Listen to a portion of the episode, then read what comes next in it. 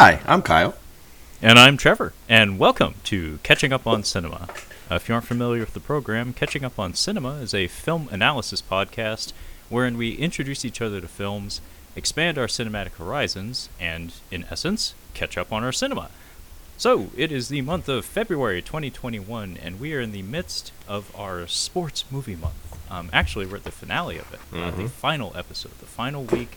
And once again, I had the pick, and uh, it looks like it, it took all month long, but we finally came across one that, you know, just isn't that great. uh, so for my pick, uh, for the finale of Sports Movie Month, I selected uh, Gavin O'Connor's Warrior from twenty eleven. Uh, which deals with the sport of mixed martial arts. Uh, so one thing that we like to do um, when we do our sports movie uh, episodes here is uh, just share a little something about our personal background um, with the sport in question. Uh, so in this case, uh, mixed martial arts. Um, shit, I have I have kind of a rocky relationship with this shit.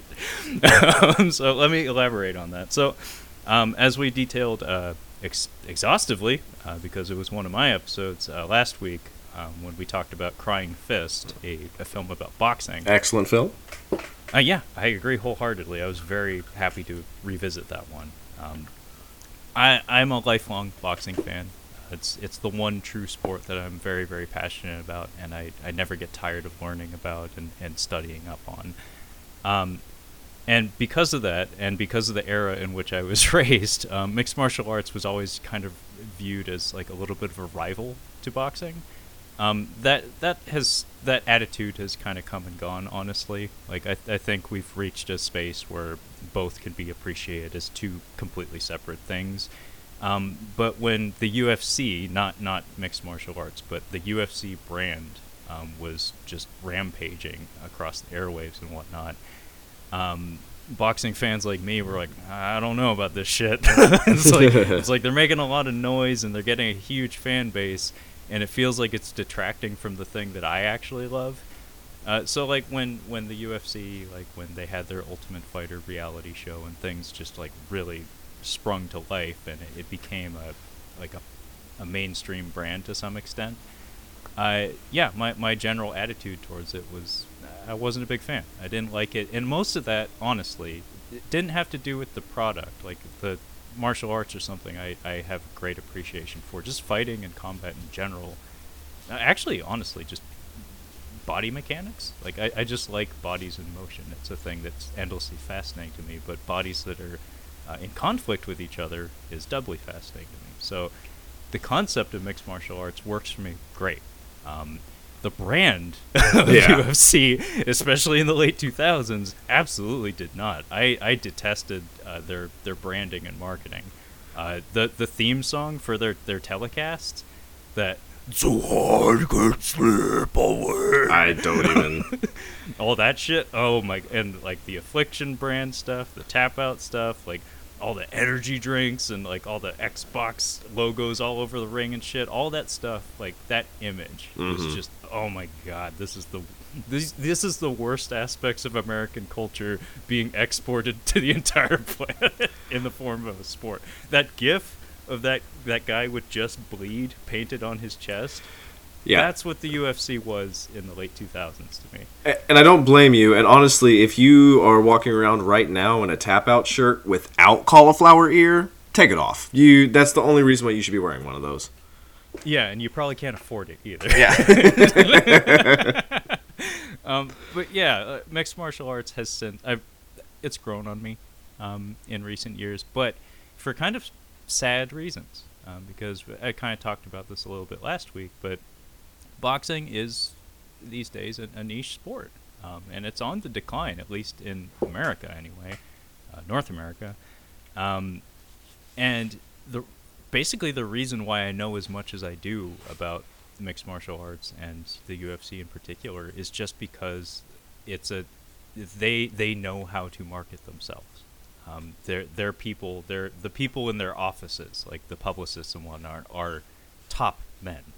like like managing the, the Ark of the Covenant top men, um, because they have a twenty-four hour news cycle um, for the sport of M M A.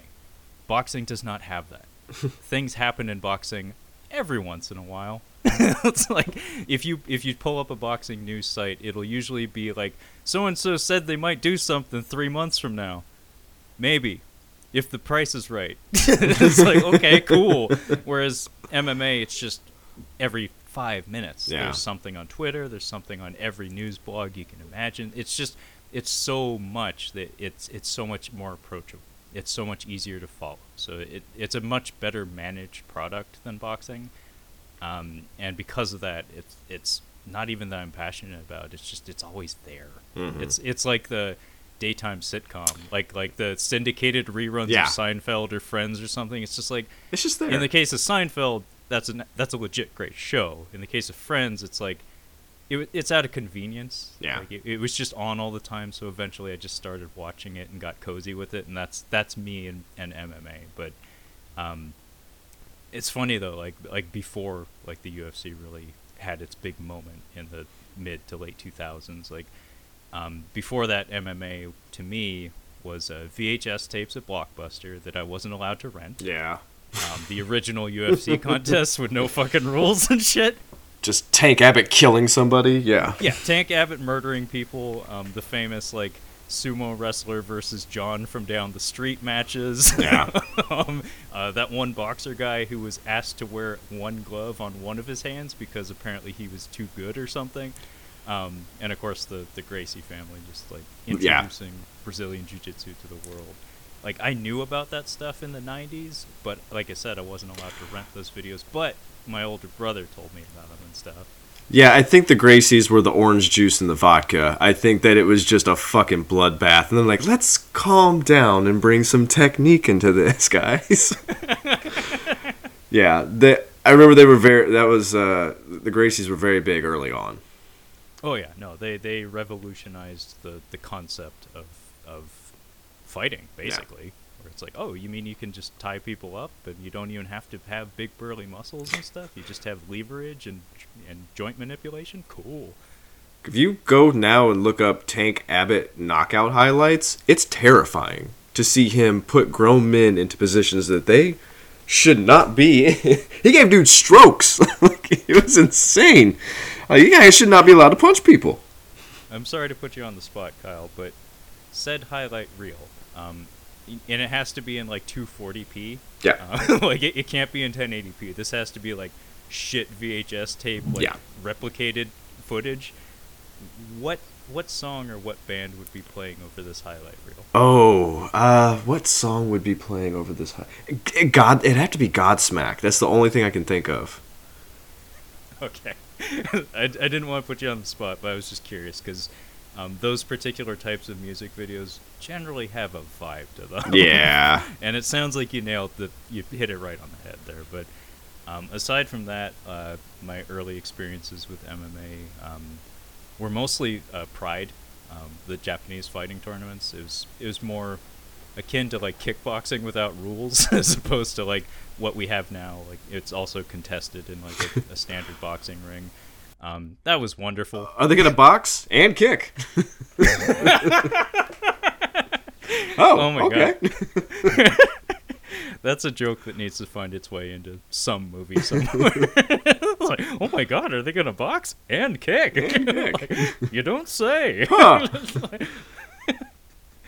Uh, but you, Kyle, uh, what what is your background with uh, mixed martial arts? Yeah, I uh, was kind of into M M A in high school. Um, I got in before the douche wave came in. Uh, the, is that what we're calling it? The douche wave, yeah, because that's what happened. It was the douche wave. Was, yeah. uh, because wrestling, like now boxing is not really big. Wrestling is not a big, it's not a popular sport. Uh, big in the Olympics, which actually I don't even think it's going to be in the Olympics anymore, from last I heard. Oh, um, I think the Tokyo Olympics, if they happen. Uh, They're going to have wrestling? You know, they've already been delayed at least a year.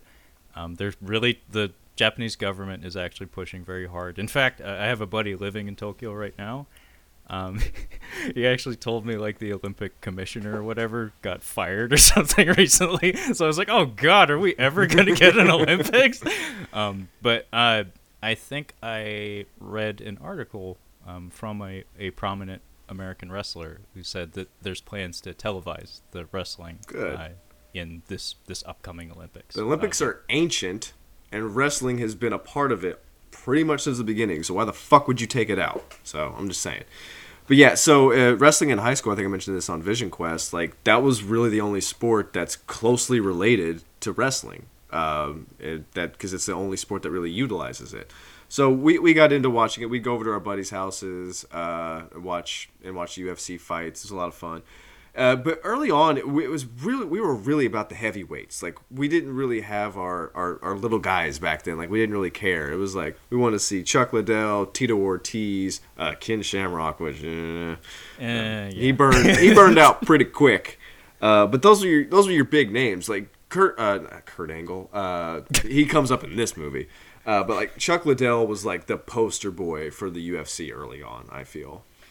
Yes, uh, very much so. Um, Chuck and Tito, uh, their, their that's a rivalry big rivalry, was, yeah. Yeah, that was a really big one. And then in later years, guys like Brock Lesnar would come in and really make waves. And of course, we're still in, in the midst of like the Conor McGregors and whatnot.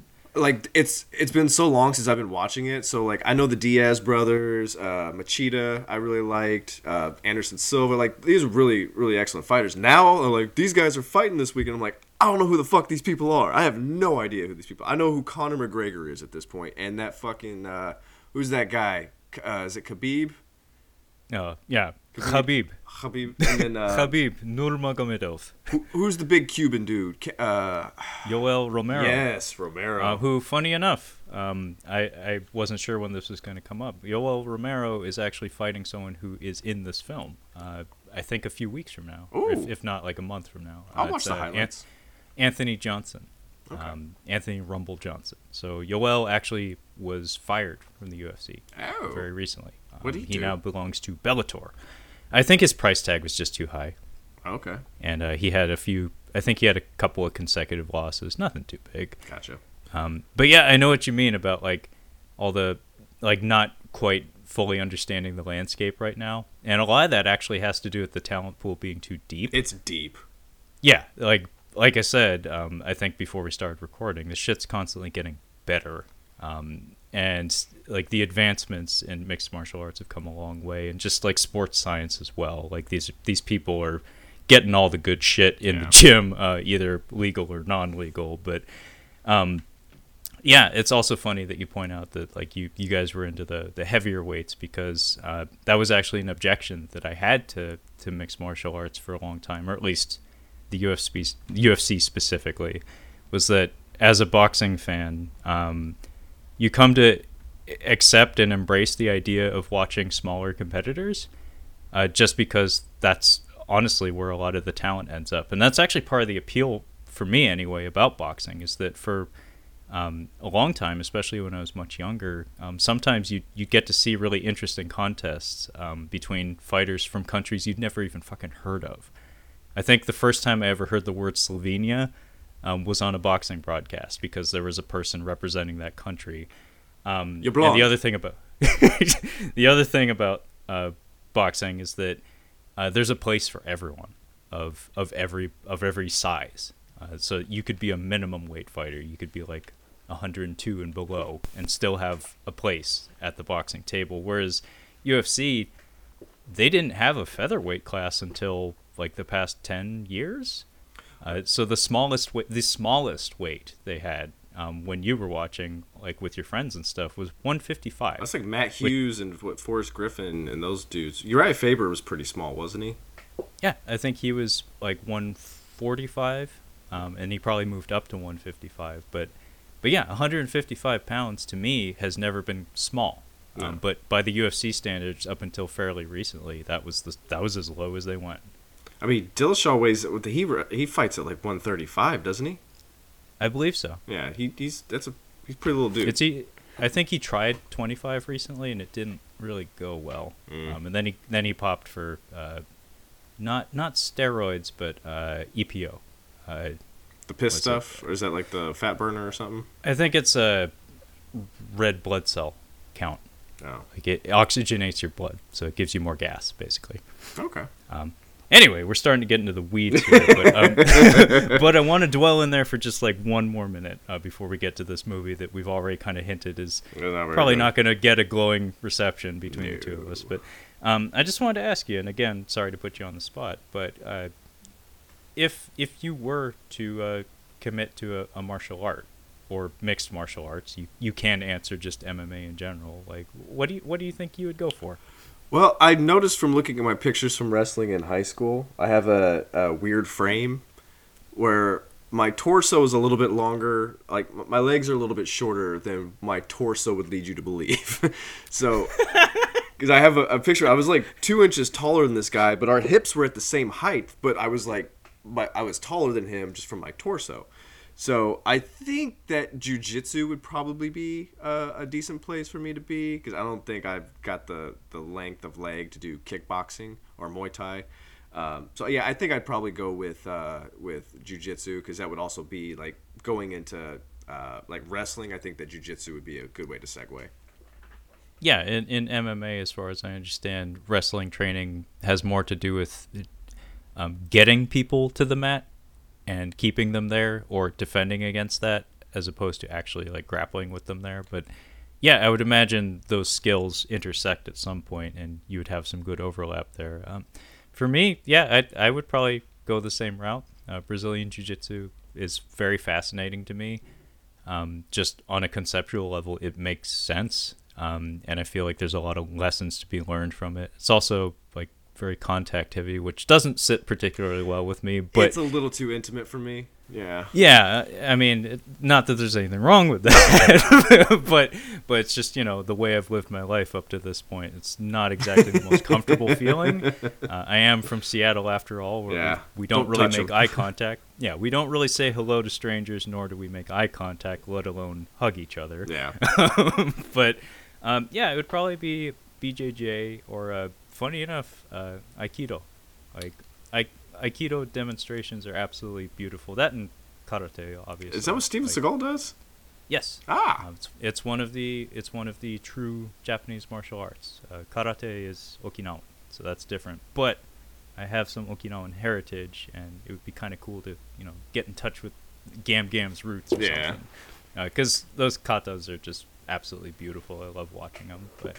Anyway, we should probably get into the movie. Uh, so this is Warrior from twenty eleven, directed by Gavin O'Connor, who has directed a film which I know is actually a rare sports drama that you, not me, um, actually have quite a bit of appreciation for. Miracle. Uh, that would be Miracle. Yeah. Um, the Miracle on Ice, which uh, I haven't seen, but you've told me before it's very, very good. And actually, if you look up like list of quality Uh, sports dramas, it's often listed very high. It looks like a uh, like a, a stupid Disney movie. I don't know. The cover doesn't do it justice. I think it makes well, it. It is a stupid Disney movie. I know, but it's n- it, it's not a stupid Disney movie. Is what I'm trying to get at. It looks like a, a stupid Disney movie, but it's it's very good, and the story behind that movie is incredible. So it, it's definitely worth watching.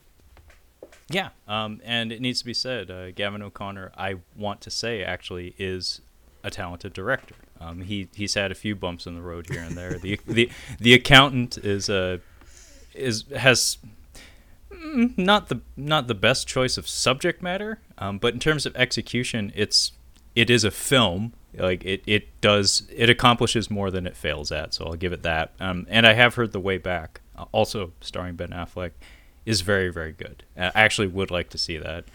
Um, but you, you you said there's a couple other directors. Yeah, I was um, going to say that, that come to mind when you think of him. D- uh, Gavin O'Connor is the Mo of the Three Stooges that is aggro douche shit, and that is uh, t- David Ayer is is right behind him. I think uh, I think that his movies are much worse. I think they both have like one solid good movie uh, under their belts, uh, and the other guy I get Peter. Gr- uh, what's his name? Berg. Peter Berg. Yes, he directed, uh, I think, Patriots Day. Uh, and yeah. Mark Mark Wahlberg North. Uh, Mark Wahlberg Boston stuff is uh is yeah. Peter basically Greg anything Marky Berg. Mark has done, like post Transformers, maybe even a little bit before. Um, My- yeah, they all three of them have a have a weird connection between them. In fact, I, I wouldn't be surprised if these guys all knew each other to some way, to some capacity. Like they all have like a, a boner for the military, mm-hmm. that's for sure. Yes, there is um, a military boner. Yeah, Peter Berg has a weird thing going where I, I've said this numerous times on the podcast. I think he has like a survivor's guilt or some form of guilt complex because the, the reverence, mm-hmm. my God, the reverence on display. Like he makes he makes our American military boys look look like fucking living gods. Yes, um, yes. Or, or in the case of Lone Survivor, martyrs, um, which is unfortunate. But um, yeah, he, he has this, this sheer reverence uh, for the armed forces and whatnot. And David Ayer, I think it's strictly aggro. Aesthetic. It's yeah, it's super aggro. Fucking aggro. Yeah, like like everybody, like he can't help but have cussing every other line. Um, just from an aesthetic standpoint, it's very aggressive. He cracked his knuckles and got to work when he heard that South Park held the record for the most f- uses of the word "fuck" in a movie. He's like, I, I got this.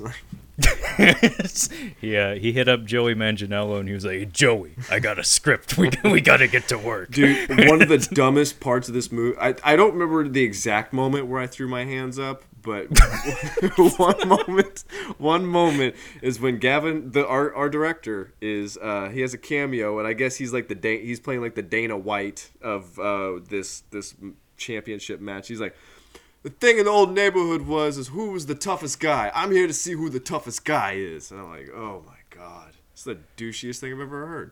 Yeah, this was a weird director cameo. Um, our our director Gavin O'Connor has he has a recurring cameo in this film that I actually kind of rolled my eyes at Kyle when he characterized it as a cameo because I was like, are you sure? He has an awful lot of lines and screen time. um, he's it's funny they they list him on like I M D B as uncredited. It's like he has more screen time than Tom Hardy, to be honest. um, but he's playing this this financier character that is sponsoring like. This multi-million dollar tournament just from the kindness of his heart. Yeah. Um, apparently he just wants to see dudes murder, like do simulated murder upon each other for millions of dollars just because. Yeah. Um, but yeah, he has an awful lot of lines in this film. And it was very strange because I never would have suspected that that was him. I knew that that character, whoever was playing them, was important. But I couldn't put my finger on why. It was just the way he was lensed. I was like, this movie's trying to tell me that I should know who this man is, but lo and behold, it's the man from behind the camera. It's like, why him? Uh, it's it's it's upsetting because I think this movie could have been better. It's I feel like this was written in the short, like in the uh, in the kiddie pool. Like it it just there you could have had more. For instance. I don't know what the family squabble is in this. This is a movie about a family squabble, squabble and coming together at the end. I'm like, I honestly don't know what the fuck happened. And we talk about it a lot. Yeah, um, that was an interesting decision uh, on the part of the filmmaker. Um, because I I actually don't have a problem like filling in the blanks in my own head. Like just kind of uh, making broad assumptions and, and leaps in logic to figure out what happened between everybody. How the way I understand it is that uh, Dad was a piece of shit, so Dad is Nick Nolte. I'm sorry, we um, we do get a good sense, but we don't completely know what happened. Yeah, th- there are a lot of things unspoken, but I want to say that that was a conscious decision because the director was probably thinking to himself... Sequel setup? Well... Oh, no, God, no. The the sequel is Tom Hardy going to jail. Yeah, no shit. Going to military prison. Uh, that also going AWOL. Did not make sense, but yeah, sorry. No, that, that is the end of this movie. Tom Hardy goes to fucking military prison. Um, but um, I think that the logic in, in presenting the film in that fashion was that these people all know their own narratives. Therefore, why should they exposit them to each other? Um, so it's like relying on the viewer to just trust that these these people are behaving like people for the most part, that they don't have to retrace all their steps, because when they say triggering things like mom, there's nothing more to be said after that. They both know they both know the story between the two of them. See, I think it would have been better if we had less contact between everybody and we had some kind of exposition, just somebody who fills in the blanks. It wouldn't have taken very long. And I feel like we waste a lot of time with that crap. Yeah, th- this movie ha- strikes a odd balance when it comes to managing its drama and its sports drama, um, because it's it's very bottom heavy uh, for the sports element, but then we we jump back and forth even up until the final reel of the film. Like, it never really commits to one or the other. It's constantly trying to have both at the same time, and it does rob it of a little bit of energy. Um, but yeah, the the basic setup for the film. Kyle, do you want to give us a plot rundown here? Yeah. Uh, this is going to take a while. It's hard to get the plot. So, two estranged brothers uh, work their way to a M M A fighting tournament um, to deal with their problems in their personal lives. And in doing so, they, I assume, rekindle their relationship. I yeah, guess. I, I, yeah, I, I think that pretty much sums it up. But the devil is in the details. And actually, um, I think it, it worked out really well that we talked about Crying Fist um, paired up with this one, because they do it's have similar, some similarities. Very similar. We do have dual narratives. We do have two people who are framed as protagonists. However, the major difference between the two is that this one, Warrior, um, does give us an antagonist um, towards the end of the film. Um, it does spell it out to us, the viewer, who we're supposed to be rooting for. Um, whereas Crying Fist never makes that commitment. No. It leaves it very open-ended. It makes it challenging to view it, but all the more entertaining because of it. Yeah. Um, whereas this one, it's like we have we have two brothers, like like you said in the in the plot summary, but we do end up favoring one over the other just because one of them turns into a shit heel, uh, just apparently because he gets impatient or something. Yeah, the the relationships. Uh, I think the performances are good for the mo- from the actors. The performances from the actors are pretty good. Uh, there's some I feel like there's some athletes in here. I was looking up. I'm like, I don't know if this guy's an actor. Some of these dudes were pretty looked like legit fighters. Um, the the performances are pretty good. Uh, I guess I had trouble with some of the, like, the biggest problem I had was with uh, Tommy, which is Bane, and uh, uh, Patty, which is Nick Nolte. Their relationship does not make any sense to me. Yeah, you you would think that his disdain for Patty, his father, would be enough that he wouldn't want to be near him, let alone training with him and being in close quarters and living under the same roof. Um all the time. Like that that was a strange dynamic. I, I think they they positioned it that way to to make a it was for the benefit of the drama, where it's like, okay, we can put Nick Nolte in a position where uh, his character can believe that more is going to come of this, so he can let his guard down and think, oh, things are getting better, and then we can have our big blow up and he can get his literal Oscar reel moment, because he was nominated for this film uh, for Best Supporting Actor. And yeah, he deserves He's it. He's excellent he, in this. He is tremendous in this yeah. film. Uh, he has a few really, really powerful scenes that definitely hit me pretty hard. Oh, yeah. I got close. Yeah, yeah, I got close. Two fucking movies in a row. Right? uh, Gam Gam in the previous one, Nick Nolte in this one. Uh, but the other aspect of that is that I, I think it was also to kind of artificially give Joel Edgerton a reason to have extra beef with his brother, with uh with Tom Hardy, where it's like, oh, like, I wanted to be close to Dad, now you now you're the one who's close with Dad, and it it's all a little bit contrived. The math adds up on paper, um, but the way it plays out on screen, like you said, part of you's like, well, if he hates him that much, why is he living with him? it, it, like, from a filmmaking standpoint, it's competent. I just think yeah, that yeah. he, I don't think he should have written and directed this, because the writing is not sharp. Yeah, uh, but you're you're absolutely right. The writing isn't particularly sharp, but they got the right actors yes. for most of these roles, and there there are some really good moments in this film for just like pure acting. Um, and honestly, a lot of that has to do with the editing too, because. Um, we have two apparently we had two different editors for this film because whenever we're talking whenever we're just having dramatic moments, oh damn, like like our our cinematographer and our editor and our director, we're all we're all like giving these actors all the time in the world. We're giving them their space. They're getting to explore the material. Like, this is an actor's film. Like, like the the way the performances are captured, they really do get to shine. But when we get to scrapping, oh, it looks like boiled crap. Bad, bad, bad, it's bad. like, like just somebody, somebody has just like an electric trip hammer or something. They're banging to, to cut this thing together because, oh my God. Like, I actually joked about this, um, talking to Brad from the Cinema Speak podcast. Like, um, you could you could arg- argue that Here Comes the Boom has better fight scenes at really? times than this movie. Hey, I mean, Kevin James has some sort of certification in Kung Fu, so he, he's got some moves. He's a fleet-footed fat man. I remember Joe Rog- Rogan mentioning that in passing. He's like, no, he's like legit good in some area of martial arts.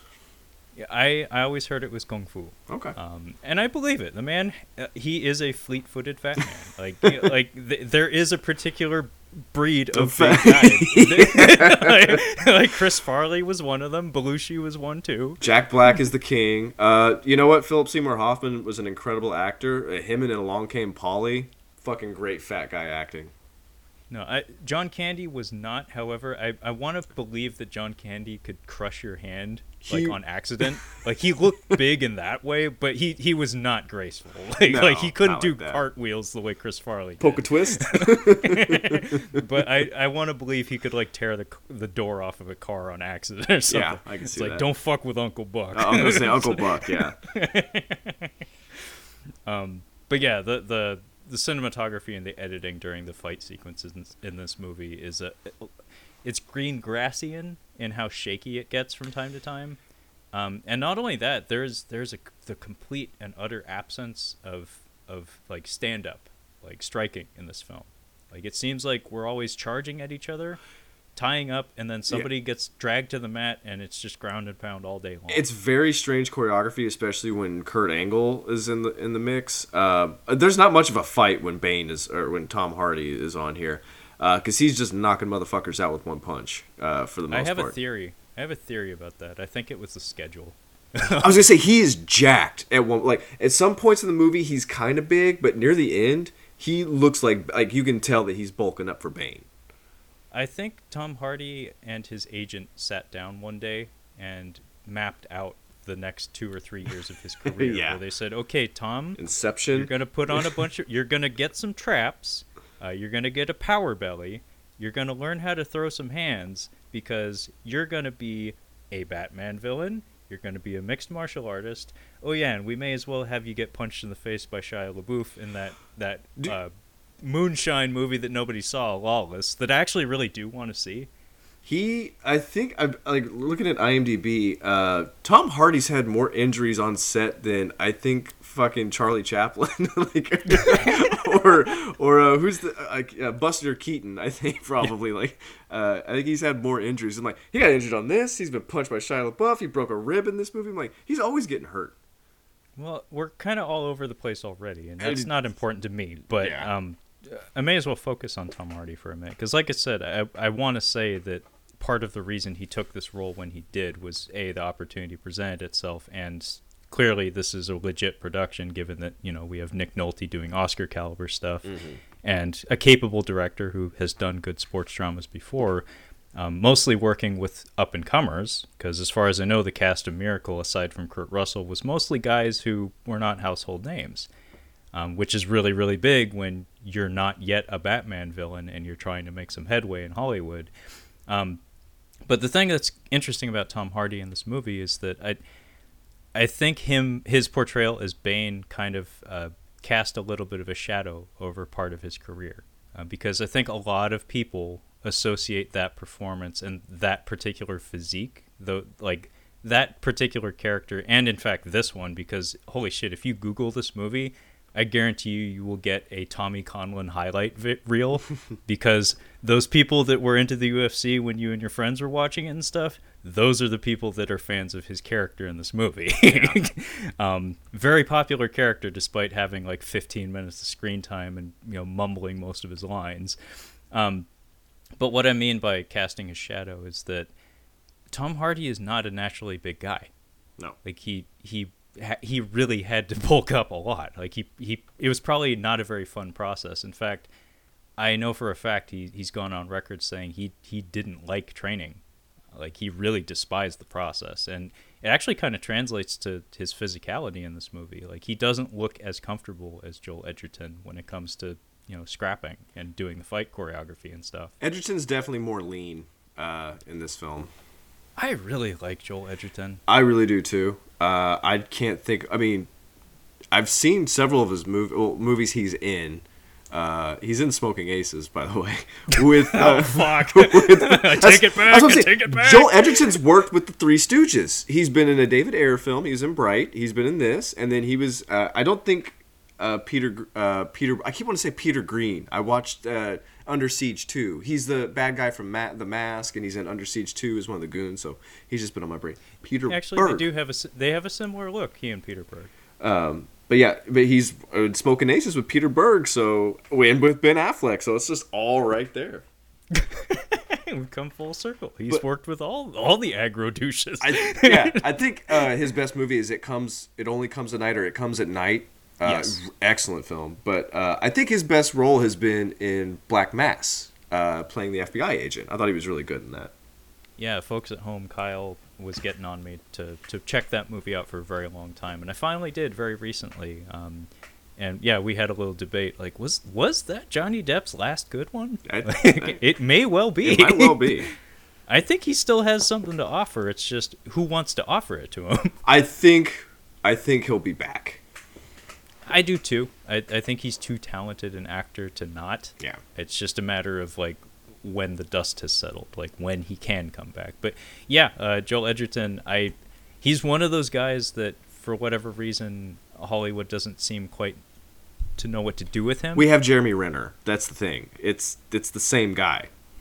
They, I mean, especially when you look at Black Mask, like Black Mass rather, they uh, they do have some similarities. They both actually have similar tool sets where they, they're both surprisingly funny guys mm-hmm. and surprisingly versatile as well. Um, only difference is I prefer Edgerton. Uh, I very much do, yeah. well, um, he can actually sell me a movie, whereas if I see Jeremy Renner on the front, like Big as Life and Twice as Ugly on the poster, I'm not going to I'm not gonna press play. Jeremy Renner gave us The Town. He was good, great in The Town. I'll just take that. Thank you for that. yeah no he he was very good in that, but beyond that mm, although he did that movie from uh the fella that did uh Hell or High Water, um it's also like a it's like I a still need to a, see it, that. It takes place in like the the wilderness, uh, it's some sort of detective story in the, wild, in the wilderness or something. It's supposed to be very good. It deals with like Native American affairs of some sort, I think. Interesting. I've heard it's very good, and Jeremy Renner is a good actor. He's just not a selling point. Yeah, not for me. But Joel, Joel Edgerton, I've I kind of latched on to him at some point, and just he's one of those guys. He, he's not working all the time, but every time I see him in something, I go, oh, yeah. I will watch that. That's in fact, I watched that. I watched that one movie he directed too, the The Gift. Um, I think it's a I think Rebecca Hall's in there, um, but he uh, and it's uh, what's his face from Arrested Development, the the prick. I haven't seen all of that. Oh, The Gift. I was watching that with uh, uh, uh, my girlfriend was watching that. That is some good Jason Bateman being a dick. I, did I not describe him as a prick? really yeah, good. He, yeah, I mean, you, it's not all acting as far as I know. But, I forgot about um, that. Yeah, yeah. I, I was actually very shocked um, to learn that Joel Edgerton directed that in addition to, you know, having like a co co lead role in that one. But yeah, he's a he's a versatile actor, and this movie was fairly early in his, his American filmography and stuff. He'd had some bit roles in some Hollywood stuff, like you said, Smoking Aces and whatnot. Um, but this was like probably the first time I really took notice of him, and he shows the fuck up. Mm-hmm. Like I, I detected only one instance of his Aussie accent. Uh, sneaking I was out. looking for it. I was looking for it. Uh, when he's talking to his dad on the front lawn, um, he like goes back. He's like going back into the house, and it he just goes full Aussie for a minute. uh, but the rest of the movie, no, he he sounds like some form of American. Uh, this uh, it needs to be said. Both of our lead actors in this film, they're supposed to be brothers. One is Australian, the other is English, and they're both supposed to be from Pennsylvania, Pittsburgh, yeah, yeah, Pittsburgh, Pittsburgh uh, specifically. Um, and they they sound like they're from somewhere in America. I can't yeah. confirm if they sound like they're from Philly or Pittsburgh, but sometimes it's Philly, sometimes it's New Jersey, sometimes it's New York. I think they go to Maine at one point, maybe even Vermont. It's mid-Atlantic, like somewhere in the Northeast, mid-Atlantic. I mean, that that's, you know, the one disadvantage to letting your actors, you know, take things for a walk a little bit. It's like, okay, you got a little too cozy with things there, Joel. Yeah. Um, But yeah, do you want to do you want to run through the movie, or do you just want to keep talking the way we're talking? We can run through it a little bit. Like, we can kind of just, just set it up. We don't have to go through it piece by piece. Uh, Fortun- fortunately, the movie doesn't have many scenes. No. So, like, it's mostly, like I said, this is an actor's movie. So, like, the, the opening of the movie is the confrontation between uh, Tommy, who has recently gone AWOL from the military, though we don't will not learn that for a while. A like, long fucking time. Like, two fucking hours, basically. Yeah. Um, he appears in his... like he appears on his dad's doorstep, basically, in Pittsburgh. Yeah, and it's weird. You don't really know what their relationship is, but they go in and have a discussion. And this is why the, the relationship is so confusing, was starting with this scene and then moving forward. So apparently, from what I can gather from the story, is that uh, Tommy, uh, Tom Hardy, Tommy Hardy, has been has left the family for like fourteen years. Uh, we learned that uh, Nick Nolte is an alcoholic. Uh, he's coming back from an A A meeting. He's listening to Moby Dick on audio for some fucking reason. Um, but yeah, so you can see he's very standoffish. And like, I'm like, is he there to fucking kill him? Or is he there to like mend, like mend this? And it was just a very strange opening. And I wasn't really sure what to make of it. I actually really like it. Um, I'm just going to... It's funny, like, we, we both kind of been teasing this movie a lot, but at the end of the day, it's, like, me teasing someone that I actually kind of like. Well, like, I, I wouldn't serve this movie up to you if I didn't think it had some redeeming qualities to it. It does. Um, and this scene, I, I like the filmmaking, um, because what you had mentioned earlier, the the gaps in the information being fed to us um, are, are explained to us. You just kind of have to... Like, eighty percent. You, Yeah, uh, you kind of have to meet it halfway. And what I'm talking about is we get some shots lingering over like childhood photos of, of Tom Hardy looking over like his dad's living room and stuff. And we see that, okay, there's a wrestling tradition in the family. Okay, there's a military tradition in the family, none of which will be talked about for quite some time. Um, and then, like you said, the, the tone in the room is really weird. Like, it's unsettling because we have a, a friendly, seemingly very friendly old man inviting this like street drifter looking guy into his home. By the way, the the drifter guy keeps offering him booze when we just saw him come back from an A A meeting. And then he has some like really aggressive lines to Nick Nolte, like, "Oh, I guess it's hard to find a woman that can take a punch these days." Well, it's like, oh yeah, okay. I I. I picked up on that, but it was in passing, so I think maybe that's why it was frustrating. It's a good opening scene, but there's no payoff. Like, I don't really get to know what he's talking about in this scene. So looking back, I'm like, well, that was kind of frustrating. Well, it's also frustrating in that th- this tone that we strike here with these two characters carries over for the next two plus hours. Mm-hmm. It like it does. It's like simmering, and it doesn't boil over until two hours from now. So if get comfortable with this, because this is what you're going to be dealing with every time we have these two characters in the same room together, and they don't have a blow up of any real sort until the very end. So it it does leave you like wanting something, some dynamic to, to change or, or something. But um, for now, we're just kind of left there guessing as to what exactly, like precisely, the history is yeah. between the two of them. Um, But we get our, our title, and then we cut to the other brother. element of the family. That would be the, I believe it's the other brother, Joel Edgerton, who is... Um, Brendan. Brendan. Yeah, that's right. Brendan Conlon and Tommy Conlon, though he goes by Reardon, which Dude, is... They, uh, they sound like gangsters from Boardwalk Empire, like straight up. Well, I mean, directed by Gavin O'Connor. Yeah. It's like... It's like Um, and then Patty Conlon yeah, on top Patty. of that. um, How is this not in Boston? It, it, uh. Yeah, it, it seems like it should be. And also, um, one thing that I, I actually had meant to bring up like ten minutes ago, ten minutes ago, was, uh, was um, another difference between this and Crying Fist that does detract from it a little bit is the scale. So one thing that... I didn't oh, yeah. start. I didn't really appreciate it until we started talking about it. But one thing that's really cute about Crying Fist is that it's about boxers, but it's not about good boxers. No, like like they're not very good, and the tournament they're fighting in is only six rounds. Like what we're dealing with is a very small scale, very very personal conflict. Whereas this one is for like all the fucking marbles. Yeah. And then not only that, like, things get totally out of hand to the point that we have like three fighters from from Pennsylvania going to a sixteen man like best in the world competition. Yeah. Like the how ha- like I don't know what the odds would be for something like that to happen. That's fucking nuts. It's a, oh yeah, not only that, two of them came from this no, four of them. From the same gym. Four. Two four people from two gyms. Yeah. In one state of the country. Yeah.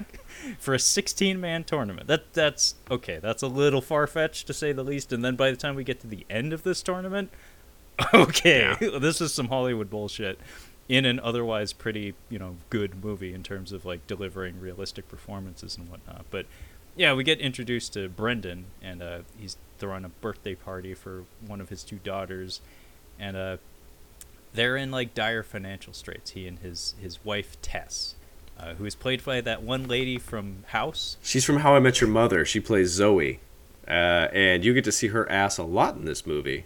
Yes, you do. It's true. Yeah, picked up on that. Yeah, um, actually, that's a, a interesting detail. Not not the butt. I mean. Ass, ass is an element of the movie for sure. Uh, not as much as Crying Fist, though. Um, but yeah, you do get to see her butt quite a bit, mostly because they're doing the uh, the thing where we've been married a while, so we're always in P Js thing. Yeah, and she gets more clothes as the movie goes on. We see her first in her underwear when she goes to see him in the bathroom, and then later she's in her P J shorts, and then later in her P J pants, and then she puts on jeans later. Yeah, yeah, they're doing a lot of that, and actually it's an interesting detail. It's not important at no. all, but it's something that I observed that actually it lends like a little bit of reality to the proceedings that, again, doesn't need to be there, but I thought it was kind of neat because fighters are fighters are a particular demographic. like, like fighters are not ordinary people for the most part. They're yeah. often cut from a certain cloth, and oftentimes it's kind of hard-scrabble life. Um, so I thought it was interesting that, you know, he's a teacher, but he also pretends to bounce in the evenings and stuff. You can get rid uh, he, of that teaching shit. Get those fucking kids out of here. Yeah, it, I knew that was going to piss oh, you off. Gosh. No, there's a reason I didn't have you watch Cinderella, man, because... are, I, there kids, are there kids? Is he a, a teacher? No, no, there, there's not that, but it has that feel-good, you know, vibe to it Ugh. that I thought you'd, like, roll your eyes at yeah. or something. But it also... has some great depression stuff, though, some neat details in there that it, it's a good movie, but I know Schmaltz doesn't generally do it for you, so. but but uh, the detail that I'm talking about here with the family is that uh, she's like a like a waitress at a casino or something. Oh. And like he even comments on her skirt being too short, and she's like, I'm working for tips, husband. And he's like, oh well, yeah, I guess you gotta do what you gotta do. But I was like, you know, this does actually seem like a mixed martial arts family, to, like from what I've observed anyway. Well, I mean, this is uh, a movie about a family squabble, but honestly, if we get down to it, it's that we don't pay public school teachers enough to, to have a living wage, because he's a school teacher who moonlights as a, he claims as a, bou- as a bouncer, but he's really doing M M A fights for money. And he's like, we've got three jobs between the three of us, between the two of us. I'm like, well, get four. If you can't afford this shit, stop having kids. You can afford yeah. more stuff. Yeah, and maybe don't buy the digital camera or, you know, the, the big karaoke machine for the daughter or whatever they get her. Shouldn't need that shit. Yeah, you don't need a mini D V cam in twenty eleven. That shit's expensive. Guy's got a nice house, but yeah, uh, he, he is a public school teacher. Yeah, um, I believe he's a chemistry or a science teacher or something. Whatever. But, um, yeah. yeah, in between learning about that, we get to see that Tommy joins a, a gym, an M M A gym that apparently used to be like a boxing gym or something. And uh, we also get told to us via like a television broadcast about this tournament, the Sparta tournament, which is uh, put on by the Tap Out guys, mm-hmm. which consists of uh, the real life Tap Out guys, one of whom looks like the, the What, the Party Rock guy or whatever? I was going to say, uh, uh, Animal from uh, from the Muppets. Uh, yeah, he got got big, I thought big... he was wearing a wig. I thought it was like a, a wig that you get from a Halloween store. No, that was like his brand. Like, oh, okay. He, the the tap out guys were everywhere in this point in time, and uh, the sponsorships in this movie. Kyle was texting me while he was watching the movie. He was like, "This shit's out of control." I said it felt like a tap out shirt was directing the movie. Also, I feel like if you were like, "Oh man, I hung out with the tap out guys," like, "Oh really? What was it like?" I don't know, man, but I think I'm going to have a heart attack. I had too many Red Bulls. Like, I feel like those guys just drink. Get another Red Bull, dude. Get a Red Bull. They're for free. But, yeah, Gavin O'Connor, our director, uh, is this J J Riley fellow who's sponsoring this tournament, and we have endless scenes. We just keep cutting back to these guys of him hanging out with the tap-out guys, with, with whom I'm sure in real life he is very friendly. I'm sure. But I could not give two shits about the tap-out guys, and in fact... These guys are so audacious to the point that they have like a whole camera angle set aside to just to show Nick Nolte having a conversation with the tap-out guy. And I was like, what the fuck could they possibly be talking about? There's some there's something really neat. I don't know if you've seen it. Uh, Singles, probably one of the best movies to take place in Seattle because we get okay. a lot of really cool on-location shots. But it was shot when the grunge scene was just like just festering. It was right there. So that's, uh, Matt Dillon and Brigitte. Oh right? uh, yeah, our uh, mm. the one that we like. Mm. Yeah, uh, mm. yeah. We, she got them. She got that nose. She got them teeth. Mm. Uh, but you see, like uh, Pearl Jam before they're big. Uh, I think I know Alice in Chains are in there before they're a name. Uh, no Nirvana, but we do. I think we do get Mudhoney as well, and it's really cool to see because like th- these guys end up being huge for the scene. So I'm wondering if he was doing his like his singles thing. It's like, I want to put the tap out guys in there. Nobody knows who they are. Here in like three or four years, they're going to be huge. I wonder if he was doing that. I doubt it. It would be cool if that was true, but it what what the name of the game is is promotion, promotional synergy. Um, because it was twenty eleven when this film was released. It was probably filmed like two thousand nine um, or two thousand ten maybe.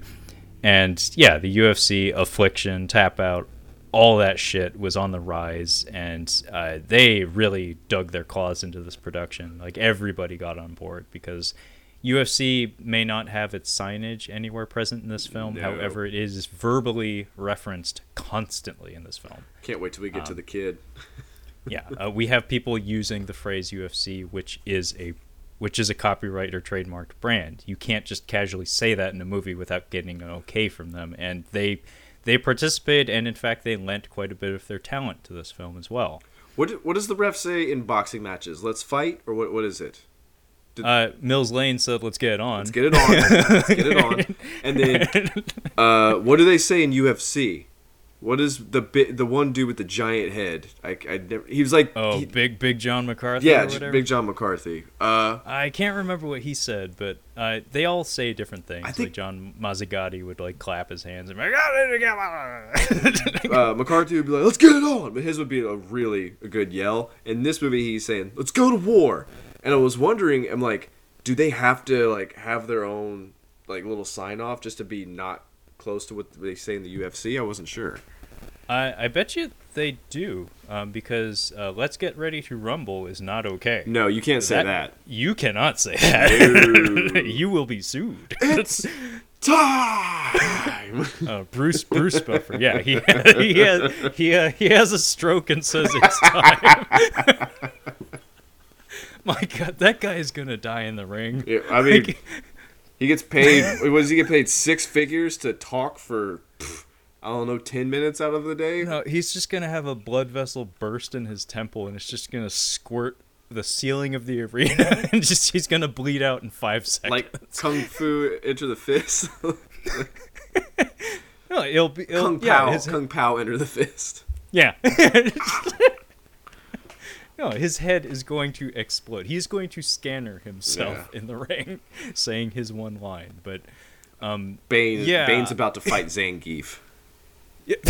yeah, you wanna you wanna walk us through this scene? Yeah. So what Kyle what Kyle's describing here is uh, we have Tommy Conlon or Tommy Reardon rather, uh, Bane. Tom Hardy, Bane. Yeah, Bane is hanging out in this gym, and uh, he's just working a bag. He's minding his own spit, his own business. But then there's a like the standout among the talent of the gym, uh, some fella named Mad Dog. Yeah. There's always a Mad Dog. Um, and Mad Dog is doing some hard sparring. No headgear, by the way. And yeah. we're going balls to the wall. I'm not sure if that's biased. I don't think you're supposed to be doing that. That's ill-advised. Yeah. yeah. I would imagine when you do this kind of sparring with, like, shin pads and gloves and stuff, you don't necessarily need to have headgear, but you probably go, like, fifty percent.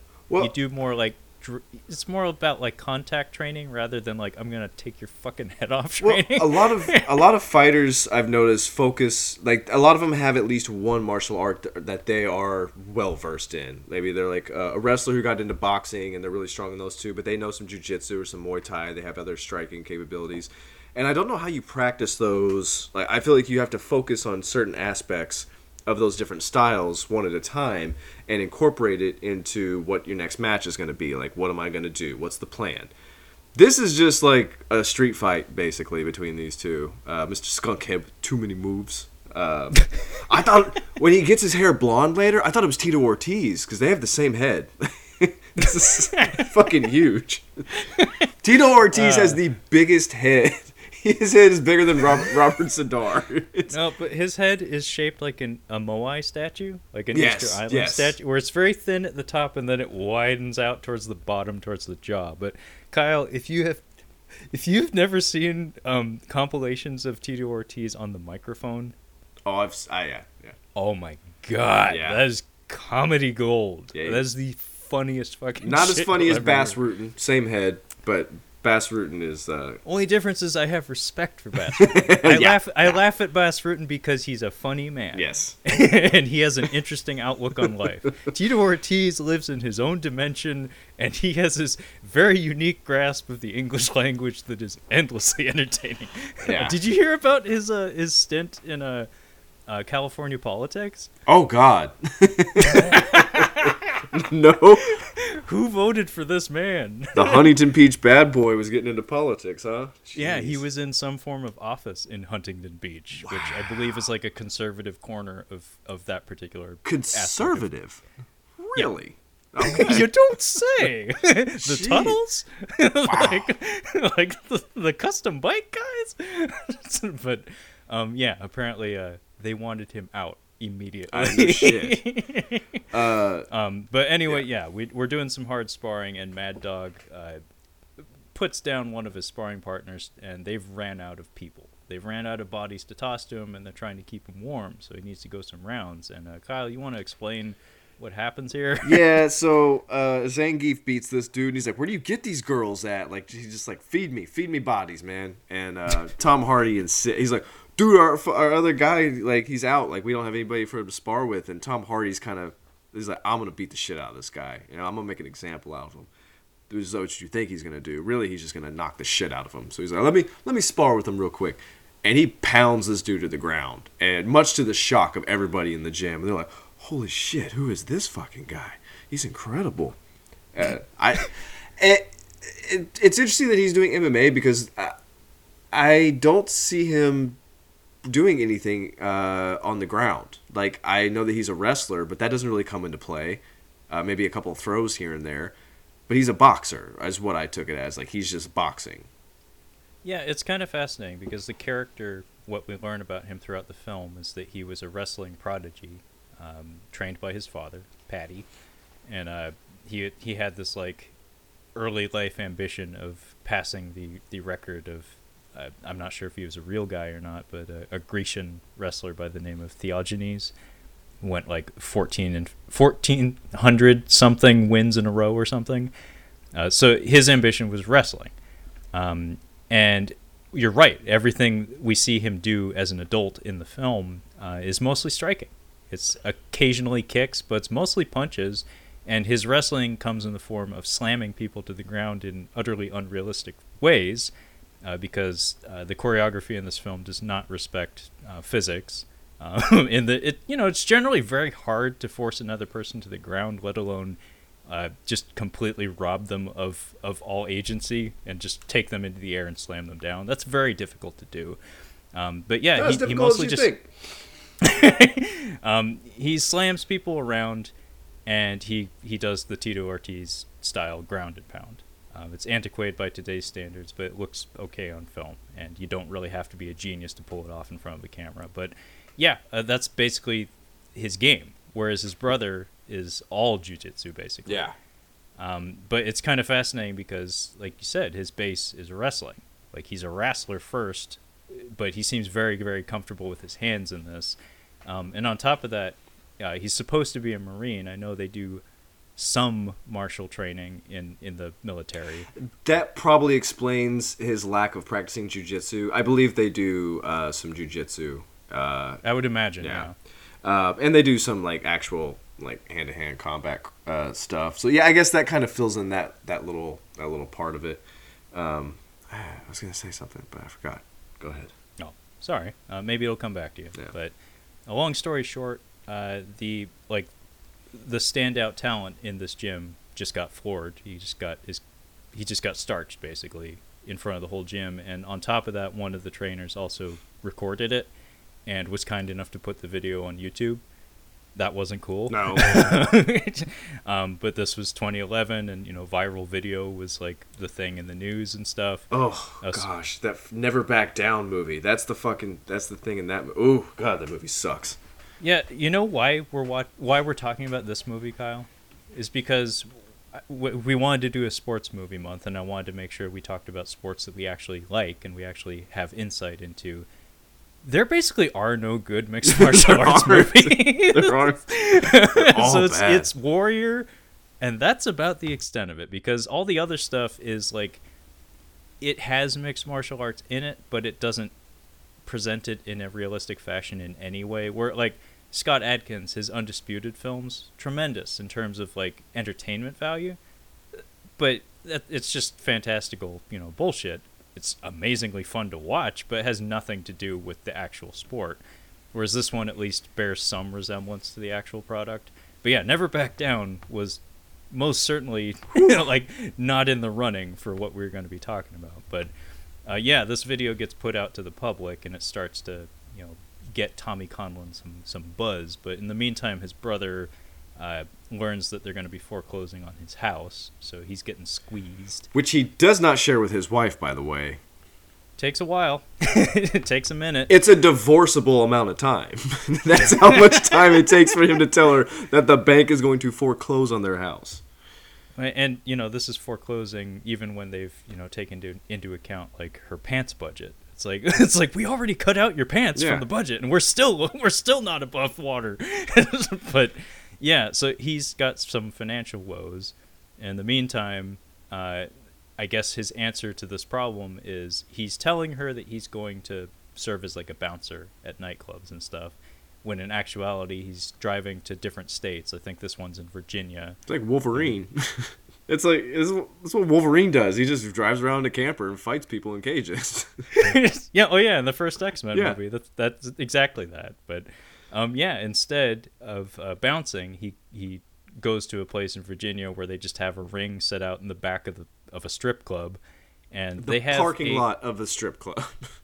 That's a good line. Yeah, by the way. It's really good. um, and yeah, he, he has a scrap with a fella, and uh, the real kicker is that this is actually a, one of the better filmed uh, fight sequences in the whole film, even though it's very brief.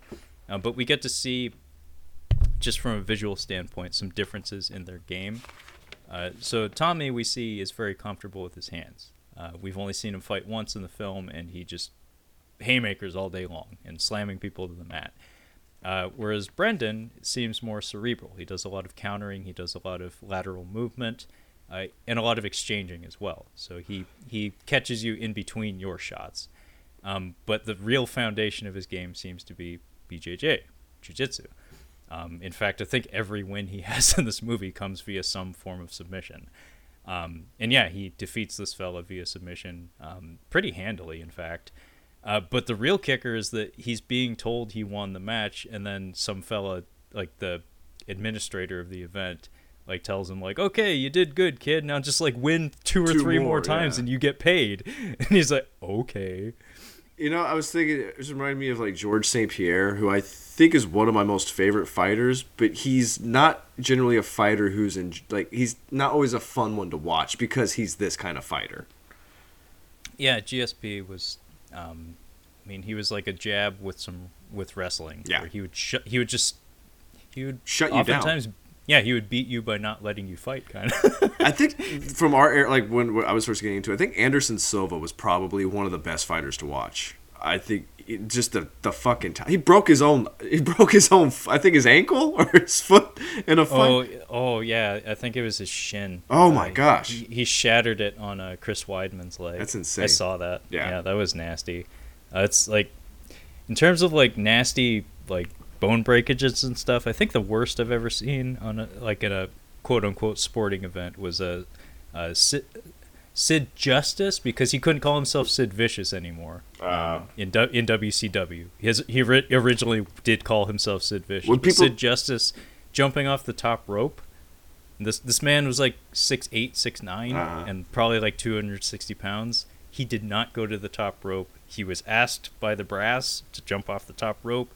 Shattered like just Oof. in the center of his shin, and it was it and he tried to lift his leg uh, and it was it was drooping it was drooping Kyle th- this season like a like a cheese stick out the oven.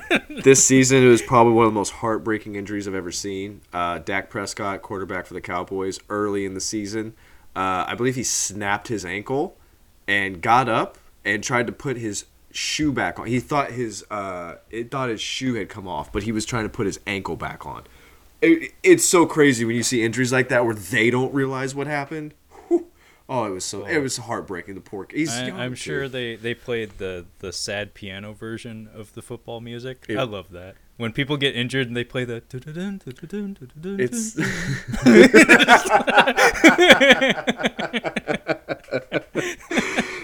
uh Next on Fox, uh, we have the Masked Singer, uh, who will be on there tonight. Uh, and meanwhile, in the background, you can see someone on a cart going, "Oh my God!" Oh, he was cry- he was crying. He, it, I'm sure it's a season, possibly career-ending injury. It's pretty bad.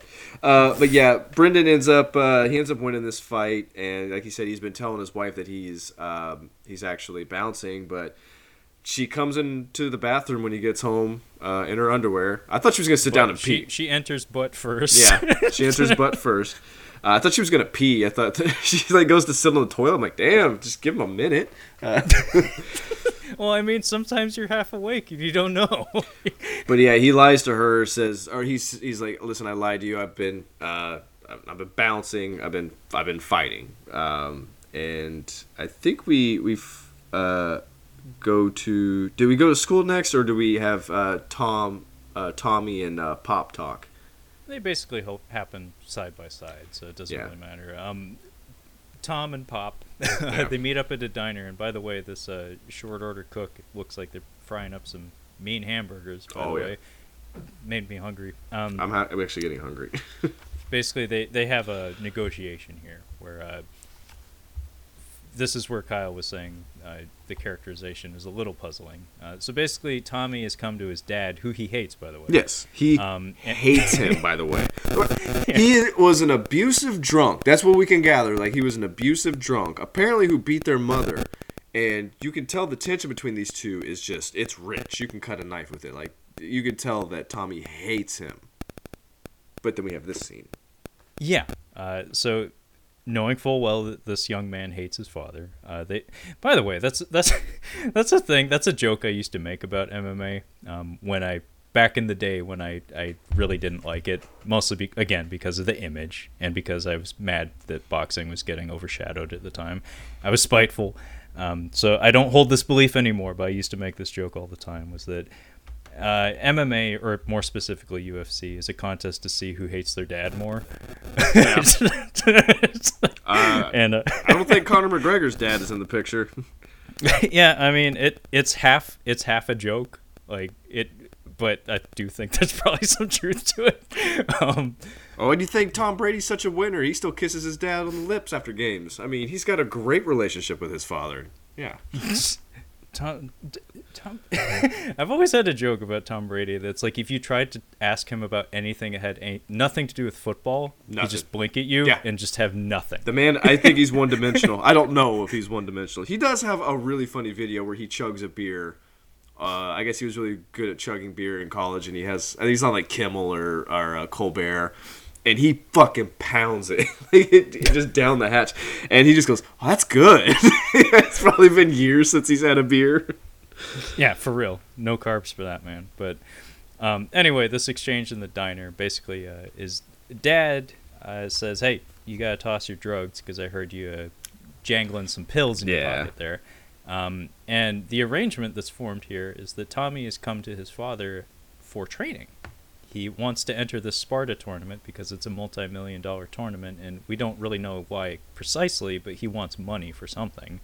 Um, we do learn a little bit later, but yeah, he's coming to his dad uh, to resume training him, and uh, they're kind of standoffish with each other, where Dad is like, okay, I'll do this, but Tommy keeps trying to tell him, like, this isn't a loving reunion. This is me just wanting you to crack the whip and make sure I, I do well in the gym. Um, but parallel to that, uh, Brendan goes back to school as his doing his teacher gig. Who we're we're gonna gloss over all of the teacher stuff yes, because my god, terrible. these these kids fucking suck. Um, is this where he gets however, chewed out by Kevin Dunn real quick? Yes. Yeah, but thankfully the school scenes do offer us some time with Kevin Dunn, which is uh, always good. I'm a big fan of. Love Kevin. He is fan. awesome on Veep. You've got H B O now. That's a that's a good uh, good comedy show to go through. He's great on there, and that man can chew some people out. See, Kyle told me the first show I needed to watch with my H B O subscription was True Detective Season one. Mm-hmm. I took him up on that. That was a good recommend, um, and I do trust your opinion when it comes to evaluating films and shows and stuff. Why didn't you lead with the Dunn? Like, you've been trying to sell me on Veep for I, years, and you never once mentioned Kevin Dunn. I sent you the Peter McNichol scenes. I'm like, that should get you going. Uh, Peter McNichol is not Kevin Dunn, sir. That's right. Uh, Gary Cole has a really big role in that show, and he's pretty great too. Uh, Kevin Dunn is really great on that show. Uh, everybody, love Kevin Dunn. Everybody's great. Martin Mull, all of it. No, love Kevin Dunn. Even in shit like Small Soldiers. I was gonna say him chewing out Phil Hartman. He's great. He's always great. He's he's always so agitated. Yeah. He's never happy with circumstances. You realize if, if if Phil Hartman hadn't been killed, unfortunately, he could have just played that same role. He could have just played the neighbor. I would have watched him infinitely, infinitely in that role. Yeah, two of his best roles in cinema, almost back-to-back, Jingle All the Way and Small Soldiers, basically the same character. I want more. His scene in uh, the uh, So I Married an Axe Murderer. Yeah, no, Phil Hartman was a treasure. Ugh. He is he is well missed. But anyway, Kevin Dunn plays the principal of this school, and uh, he's upset. He chews out Brendan uh, because, like Kyle had pointed out, you can't have Kevin Dunn in your film or your show without him chewing someone out yeah. for something. Um, but basically, he, he's kind of reluctant. Like, he doesn't actually have a problem with Brendan. He seems to like him. Yeah. In fact, he seems to respect him. But the superintendent's I think he's got the hots for him. Like, yeah, definitely a little bit. Look, he's a man crush, mostly because, I mean, you look at Kevin Dunn, he's not a physical specimen. The the hairline's going north. I have real no idea fast. How old he is. He looks the exact same from like nineteen ninety-four to now. You know what would be really hilarious is if he and Joel Edgerton were like the same age. I don't think that's true. I don't true, think that's but true, that, but yeah. That, in terms of genetic lottery, that would be really sad.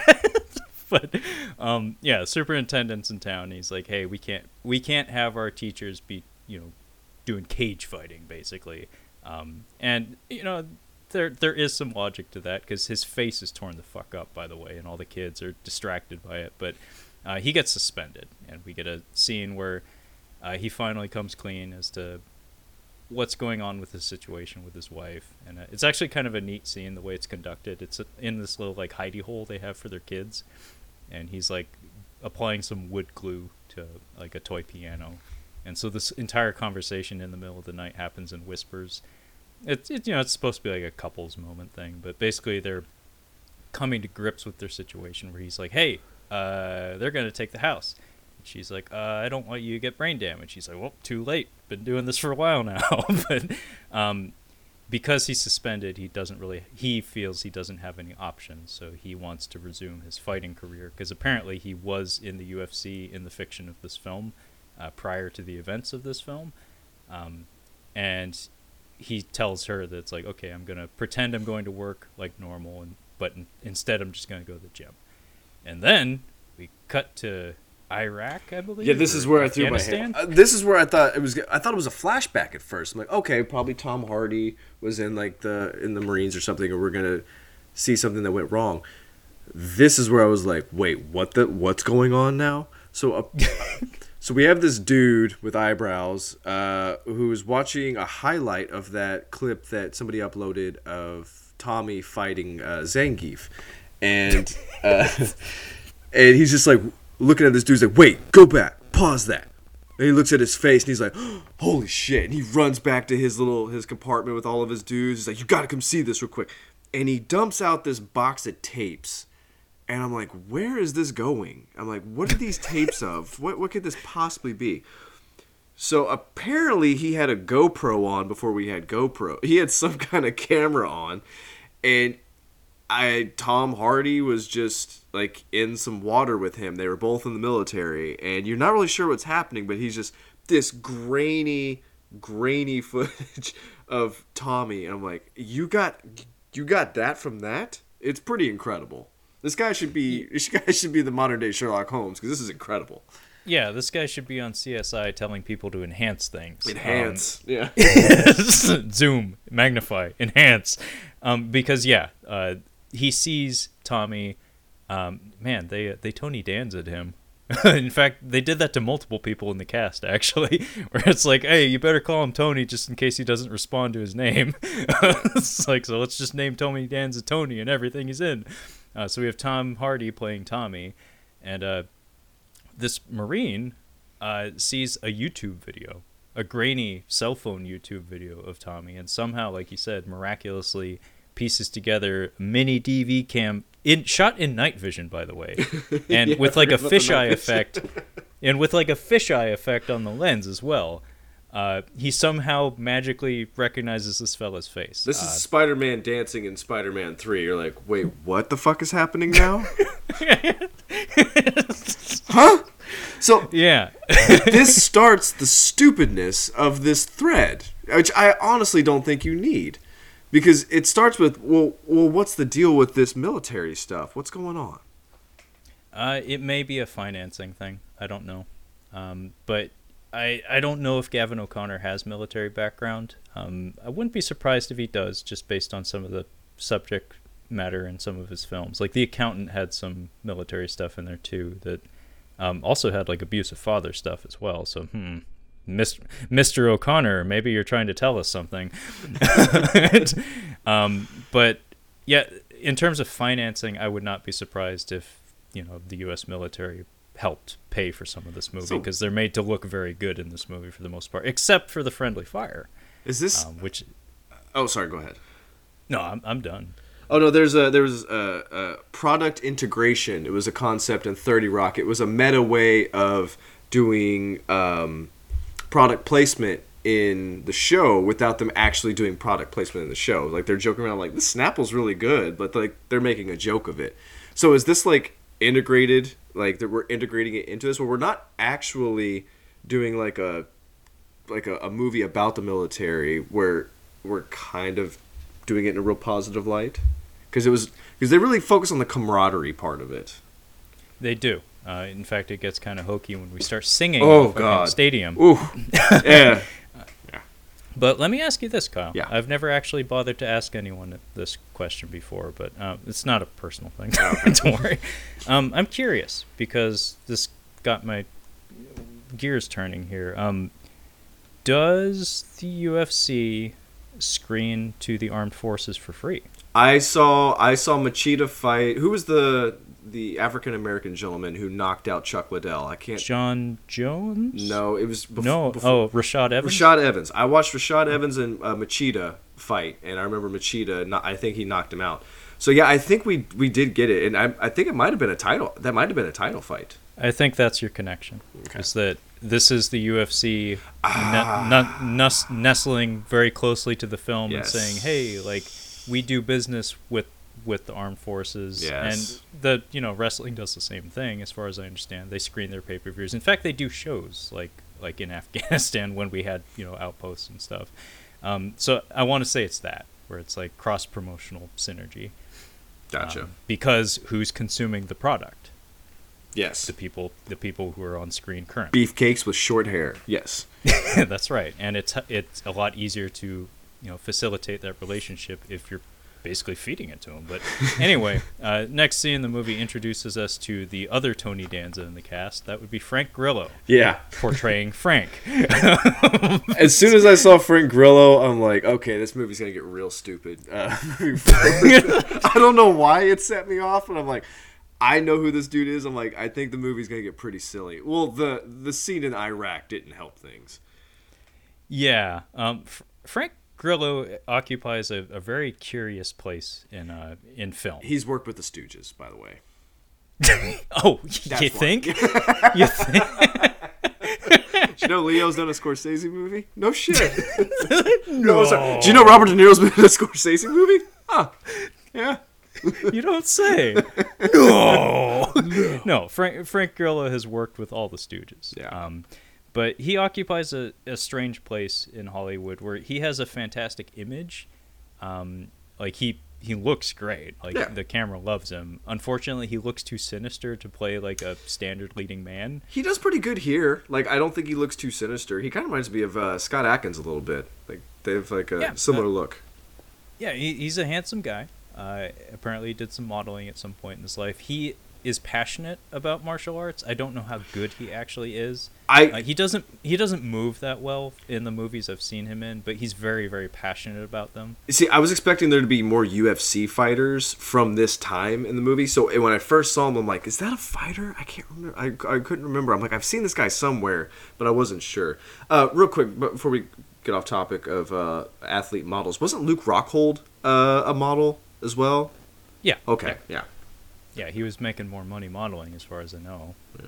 Um, and he probably should stick to that because I... He got beat by Bisbing.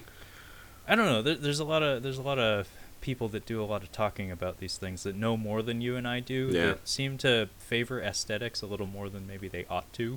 Hmm. Uh, so they look at him and he looks the part, and they say very good things about him. And I keep seeing him not do all that great, the... and I keep thinking to myself, maybe he's done. Like, maybe he should just walk away. Yeah, because that Bisping fight, he was not. He just like didn't give a shit. But the dude can kick. I'll give him that.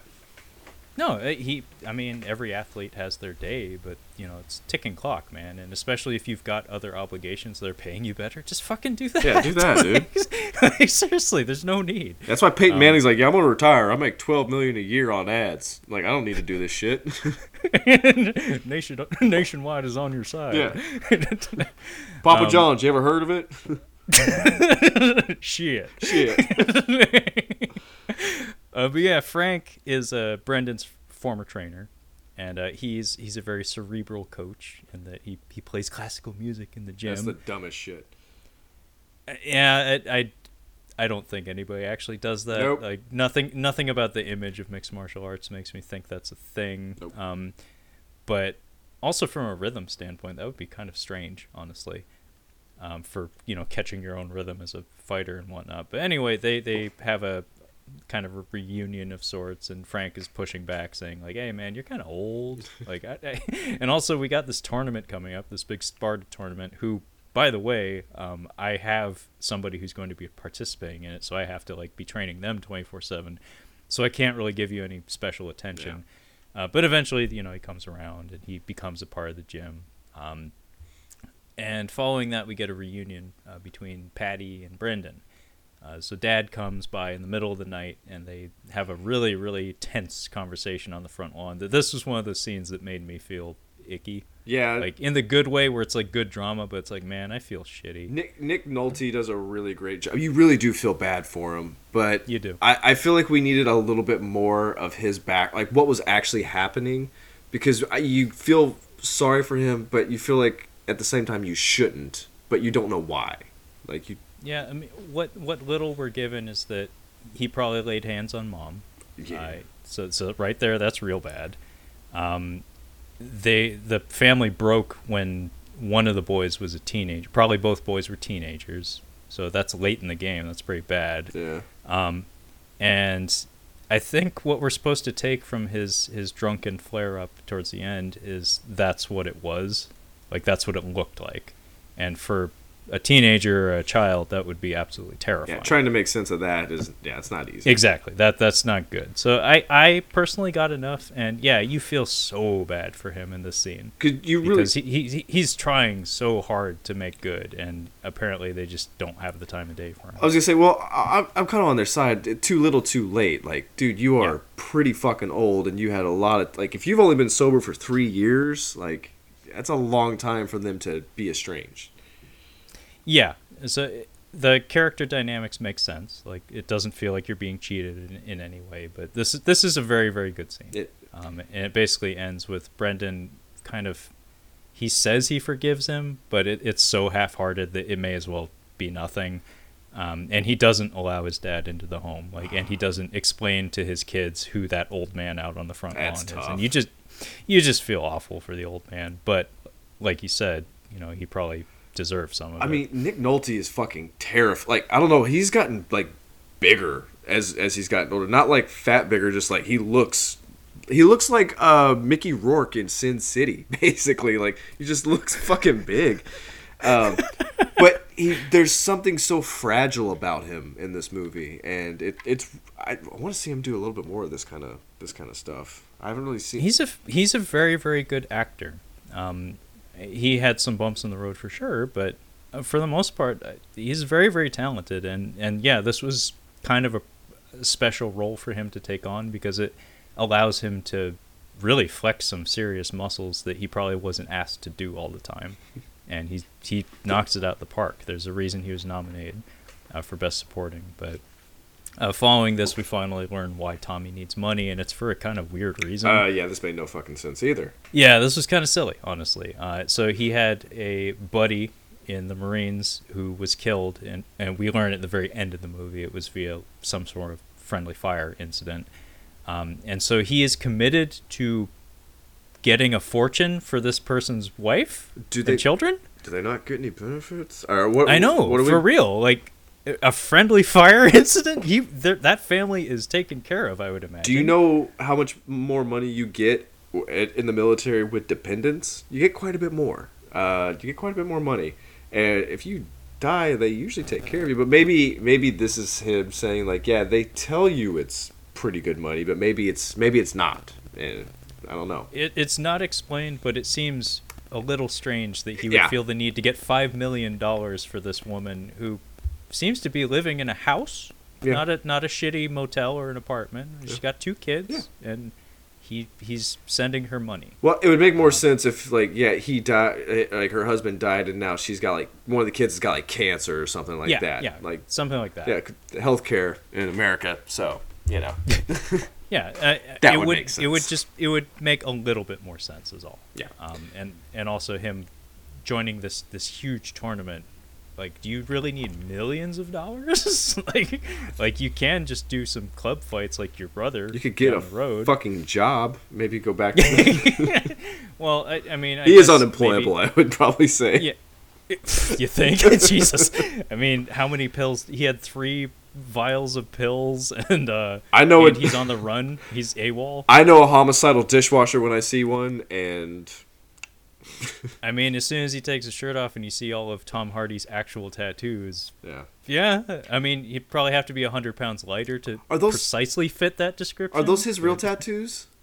Pretty sure. Oh, I'm glad that somebody else has shitty tattoos like me. It's great. No, um, you can actually see in The Dark Knight Rises um, the, the the makeup. The, yeah, yeah. They have makeup applied to his shoulders, and that's my theory as to why the fight in the snow. Um, at the very end of the movie, he's dressed for winter weather, so they didn't have to spend time covering all that. Mm. Even though it looks... Bane in a sweater just is not no. as threatening as Bane with those sleeves. No. um, I remember, anyway. I remember getting out of that movie, and I'm like, I gotta hit the gym, dude. I gotta, I gotta, I gotta bulk up. we we all did. Uh, we all put our we all put our uh, our fingers down our collar. We completely um, missed uh, what I think is a really... Uh, It's it's probably the most. It was the toughest scene for me was when Nick Nolte goes to wake uh, Tommy up in the morning. Yeah, that that was a rough one. Um, where he he brings up the like the old like vision board or whatever they, they drew up together, where it's like a, a childhood drawing of, of him like as a kid flexing his muscles as a wrestler, and then they have like a progress bar of how many wins he has as compared to that Grecian wrestler Theagenes, and he's like trying to, you know, get back in that mindset of like, hey, we can go back to training like when you were a kid and you were happy and we were doing a thing together, father and son. And Tom Hardy just like completely shits into Cheerios. Shuts it down. Yeah, it's pretty bad. Yeah, I like the line when Nick Nolte leaves, though. He's like, I hurt my knees walking up the stairs. I tell like, them, coffee's on until five, then I toss it. Like, yeah. Yeah. yeah. I was like, and that's the other thing about Nick Nolte's characters. He is supposed to be an ex-Marine as well. Mm-hmm. And uh, the terminology he uses when he goes into Marine mode is like, copy? And so, like, so you can tell that oh, when even when... Yeah. When he thought things were fun between he and his son, they probably weren't very fun. No. It was probably very regimented and uh, hard. Um, but we actually get a training montage at this point. Uh, so we have a whole bunch of people training for the Sparta tournament, which is uh, constantly referenced via um, U- uh, active and former U F C fighters doing like E S P N interviews, I think with actual E S P N people, and like Don Lemon pops up at some point in this movie. um, but like Rashad Evans is like doing a panel interview during this montage. Okay, I, was, I think Stephen Bonner's in there as well. I was like, I recognize. I'm like, that dude looks really familiar. It kept it kept coming to me. Yeah, it, he's in a suit. Like he just says a little. He just says a little sound bite. Um, but yeah, we get a training montage with a bunch of like multicam shots. Did you catch? Th- did you catch what they're doing here? Uh, they're like, uh, so Tommy's video went viral. It's a big deal. And like here we have uh, in the interview the guy's ass who got beaten. I'm like, wait, you're interviewing fucking Zangief? I'm like, I wouldn't take that interview. Why would you do that? Yeah, that that's that's not cool. Like that's really not cool. Um, that's that's how you get slapped um, on on the air uh, by an active mixed martial artist. um, but yeah, we get a training montage where we get to see everybody going to work, and uh, it's interesting because everybody else is just strictly training, whereas Brendan is continually fighting um, to pay the bills. Um, so the foreclosure is is looming. Um, but this this whole sequence is pretty well cut together. I don't know how I feel about the multicam stuff. It, it's I difficult to follow visually. I didn't hate it. Like, I know what you're doing. It's a montage. But, yeah, I, I think it was because each each little montage just wasn't really that exciting. So it's like, fuck it. Just put them all up there. I think that was the point, where it's like, we don't really have anything that's particularly thrilling here, so let's just condense it all into like three minutes and call it good. Um, I did, I really like the music that plays over this sequence, though. Um, the score was done by Mark Isham, who uh, you've definitely seen a movie he scored. Okay. Um, he has he has like a hundred something credits. Did he do uh, Star Wars? Yeah, he did Star Wars. uh, I did want to point out that. Uh, One thing I did uh, like was the National is the song that opens and closes this movie. Um, I really like the National. They are a downer. They are a downer band. They are a mood, uh, but they're really, really good. And I was su- actually surprised to hear that at the top. I I want to say that was a director's choice oh, of some was. sort. Uh, oh, I read um, apparently that uh, uh, when they were writing this film, uh, they had that movie, that song playing constantly. I don't know why. I don't know if that's true. It's just what I read. That would really bug me if I had to be in the room for that. Um, but whatever stimulates your writing brain, I guess. Um, you have to think about suicide ac- at least once listening to the National. Like it, they're pretty depressing sometimes. I have no idea what the lyrics are because they're so spaced apart that I can't string them together. But the the vibe, yeah, it is pretty dour. But I will give them this much. Uh, Gavin O'Connor, I want to say he probably storyboarded the closing minutes of this movie. Uh, because as soon as the song picks up, uh, the editing there is like so precisely timed in such a way that's like, yeah, I think he saw, I think he knew how he wanted to end this movie before they even started shooting it. Like he he put it together very precisely, and it was definitely set to that song. Yeah, uh, it says apparently uh, Gavin O'Connor selected the song by the National to close the movie before writing the final scene. The scene was written with the song playing on a continual loop at O'Connor's house while the writers worked. That torture? Uh, I'm pretty sure that's torture. I mean, that's one way of getting things done, I guess. If you want to leave, if you want to get away from this, there's only one way out that door. Also, our theory on military marketing, uh, this was released on September ninth, twenty eleven. two thousand two. Ah. Yes, two thousand eleven. There we go. Yeah, it's like, is there a one? Yeah, yes, there's, there's a one. Two ones. It's like one one would be creepy. The other one's like, okay, that makes yeah, sense. Yeah, yeah, yeah. Okay, so in this case, it makes sense. Um, but yeah, during the montage, everything comes to a close. By the way, the, the music that plays over the montage is uh, uh, Ode to Joy. Um, but it's a different composition. It's like a reworking of it that has more of a percussive, more action vibe to it. It's, it's fun. I could work out to it. Um, it's uplifting as well, but uh, at the end of the montage, the uh, like the person who's going to Sparta, who is in the same gym as Brendan, uh, suffers some sort of leg injury. I don't know if it's like a torn quad. It's a pretty goofy scene. Yeah, um, it, I like how the, the multicam, like it goes whoop. I was it like, was like a Mario Brothers. I'm like, what's Frank Grillo so pissed about? It's a really it, it's a dumb, angry scene for an actor, and then it just like we kind of. Pull back, and then the guy holding his leg in agony.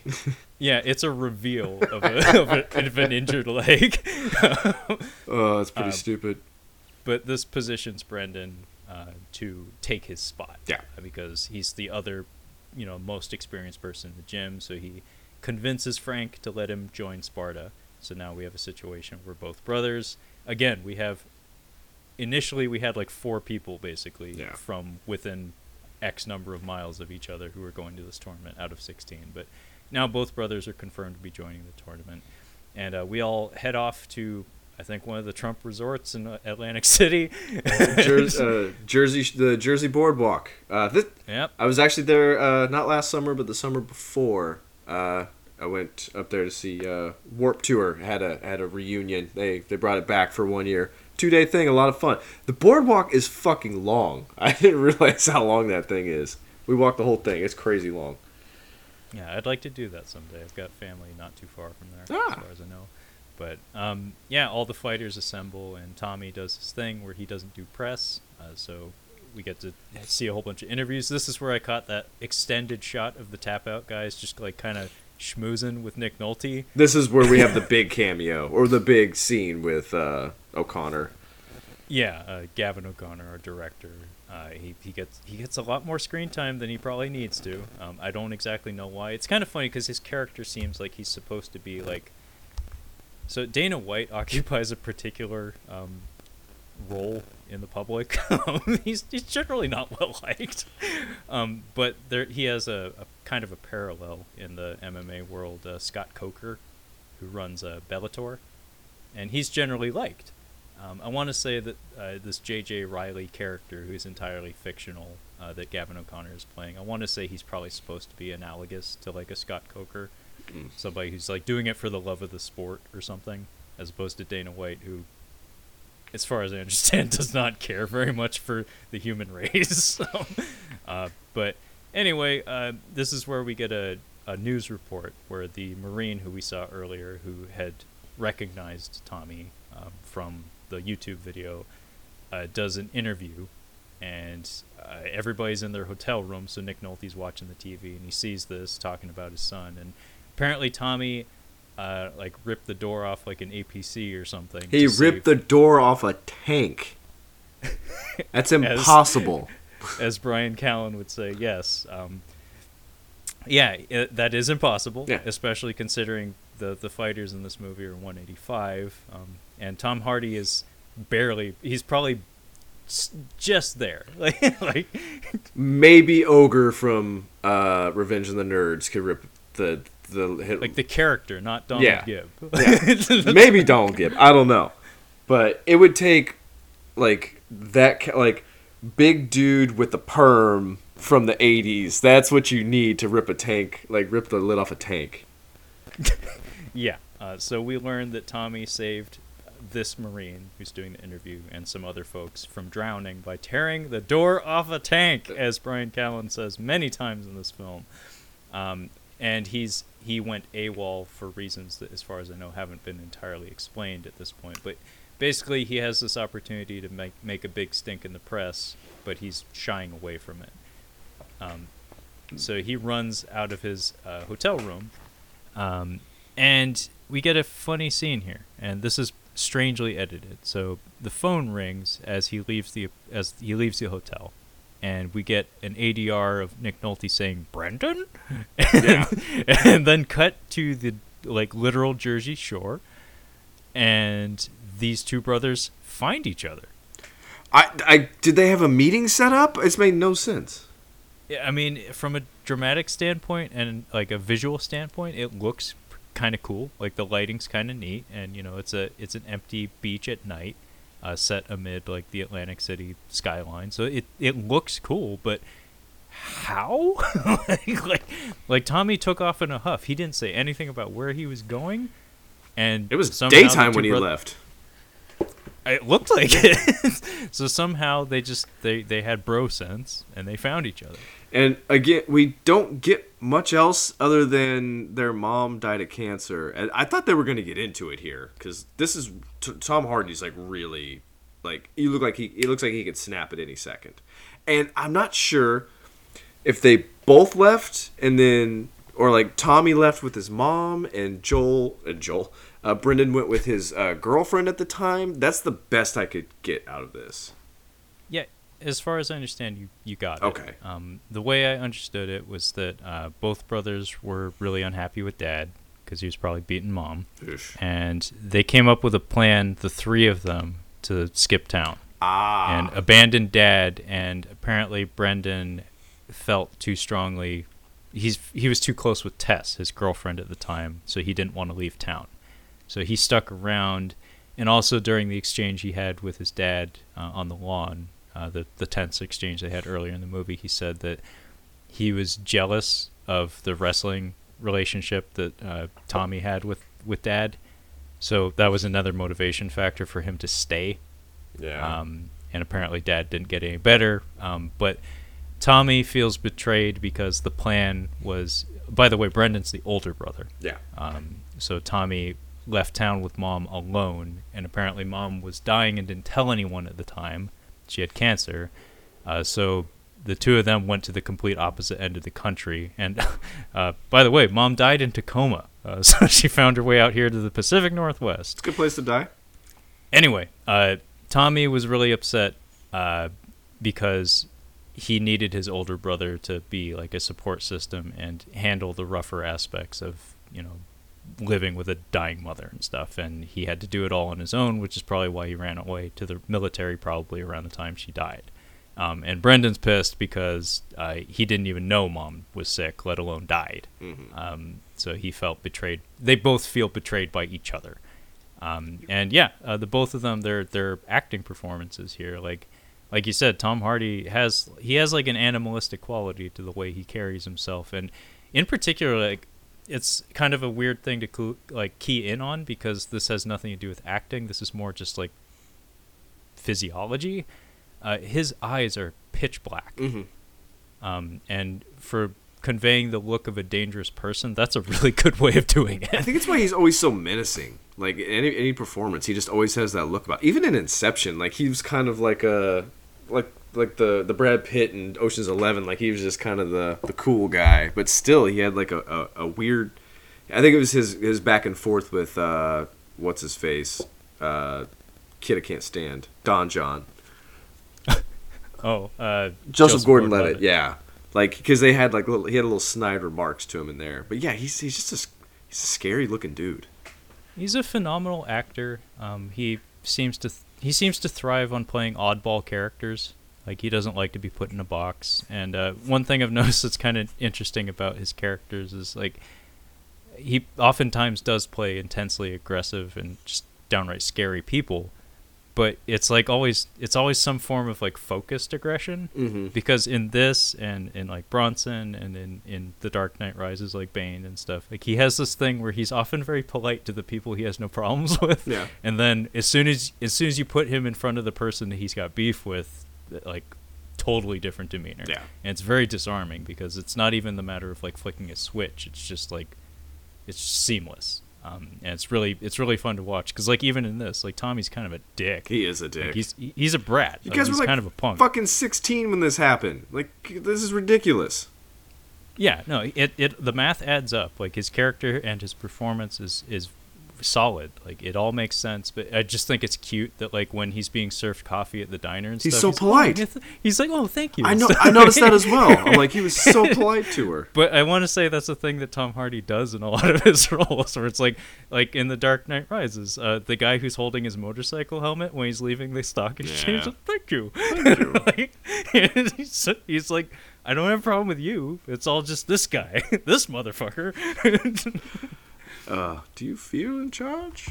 Um, yes, exactly. Like it, only when it's appropriate. I'm, I'm gonna, I'm gonna show you something when it's appropriate. It's the but, second best yeah. part of that movie. Um, yeah, we are. Do you want to talk more about their beach talk?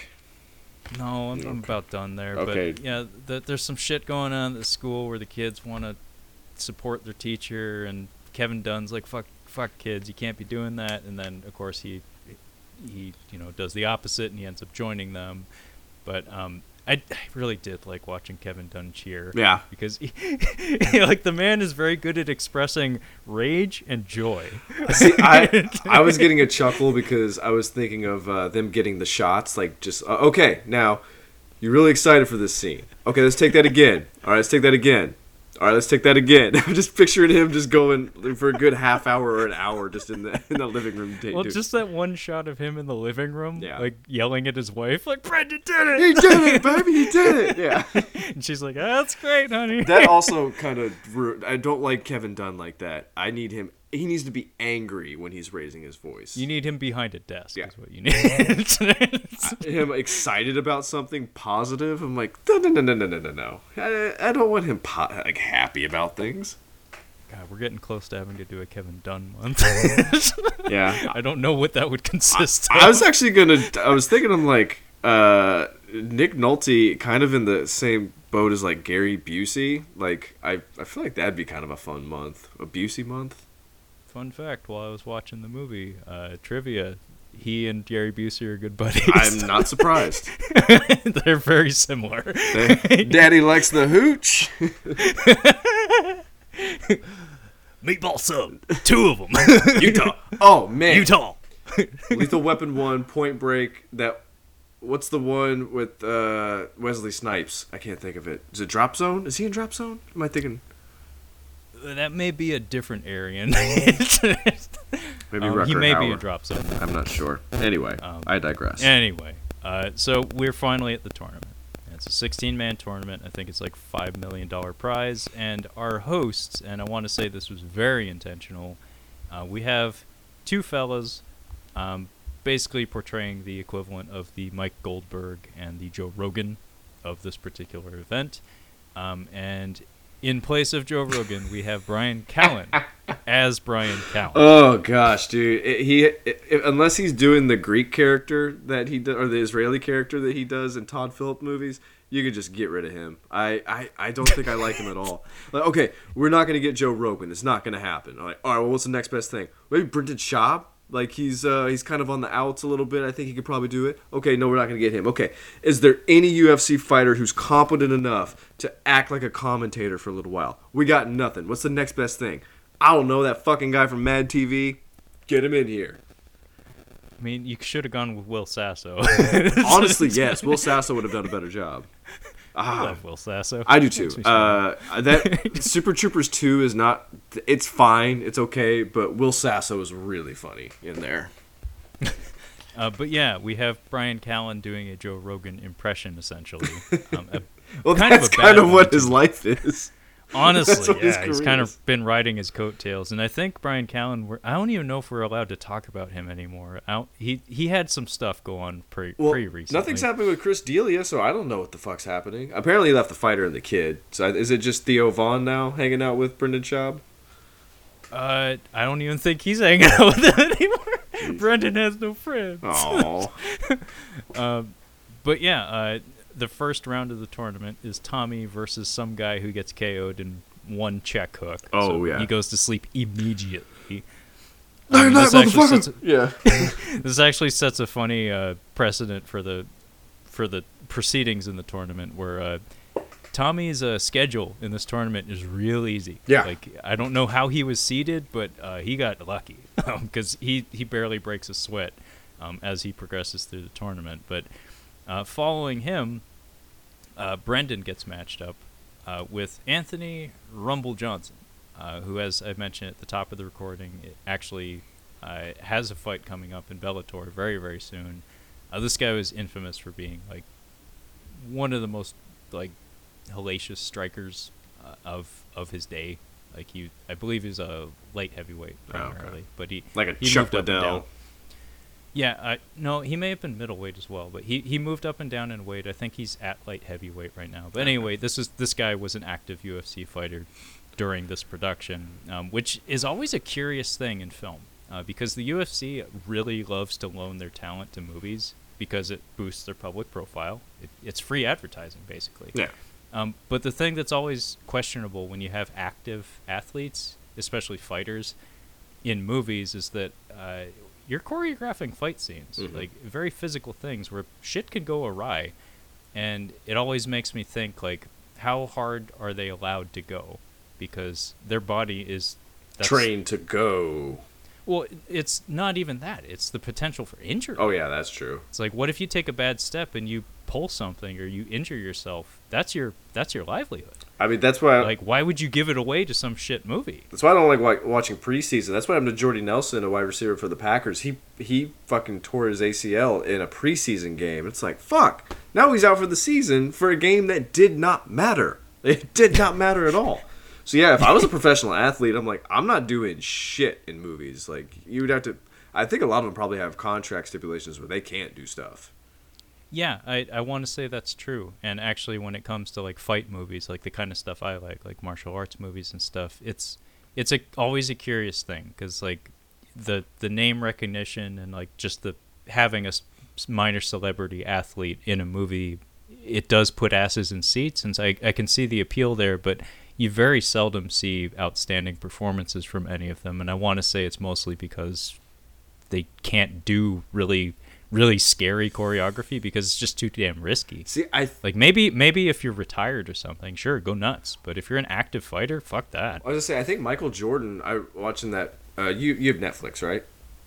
I do not. Oh God, dude, you're missing out on that uh, that Bulls documentary. It's it's come up in like literally every podcast I've listened so to for the past fucking year. Good. It's I've seen know, it twice. I know. I've heard about it. It's incredible. Oh, goddamn. Uh, but when he was doing Space Jam, I don't think he was actually playing basketball. So what he did was he had like all of his well, quote unquote buddies, dudes from the N B A that would just come and he's like, I I want. He was getting back into shape to play basketball. He had quit baseball at the time.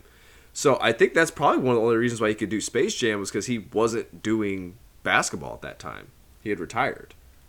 Yeah, that's more than likely true. Yeah. And, you know, that man took his basketball pretty fucking seriously. So I, He takes I everything imagine... fucking seriously. This is paper airplanes. He'll bet you, I'll bet you a thousand dollars I will get my paper airplane past yours. And you better pay up because he will collect. um, But, yeah, uh, this fight is... Uh, in stark contrast to Tommy's, like which was concluded with a single punch. Um, this fight is harrowing, and it goes about two rounds. And it's we're meant to believe that Brendan's kind of getting his ass whipped a little bit. It's mostly on the feet, a lot of leg kicks uh, that Brendan is eating and not especially checking. Um, but eventually, his uh, his jiu-jitsu comes into play very suddenly. Uh, in the second round, and he manages to pull a win, a very unexpected one on. Uh, Rumble.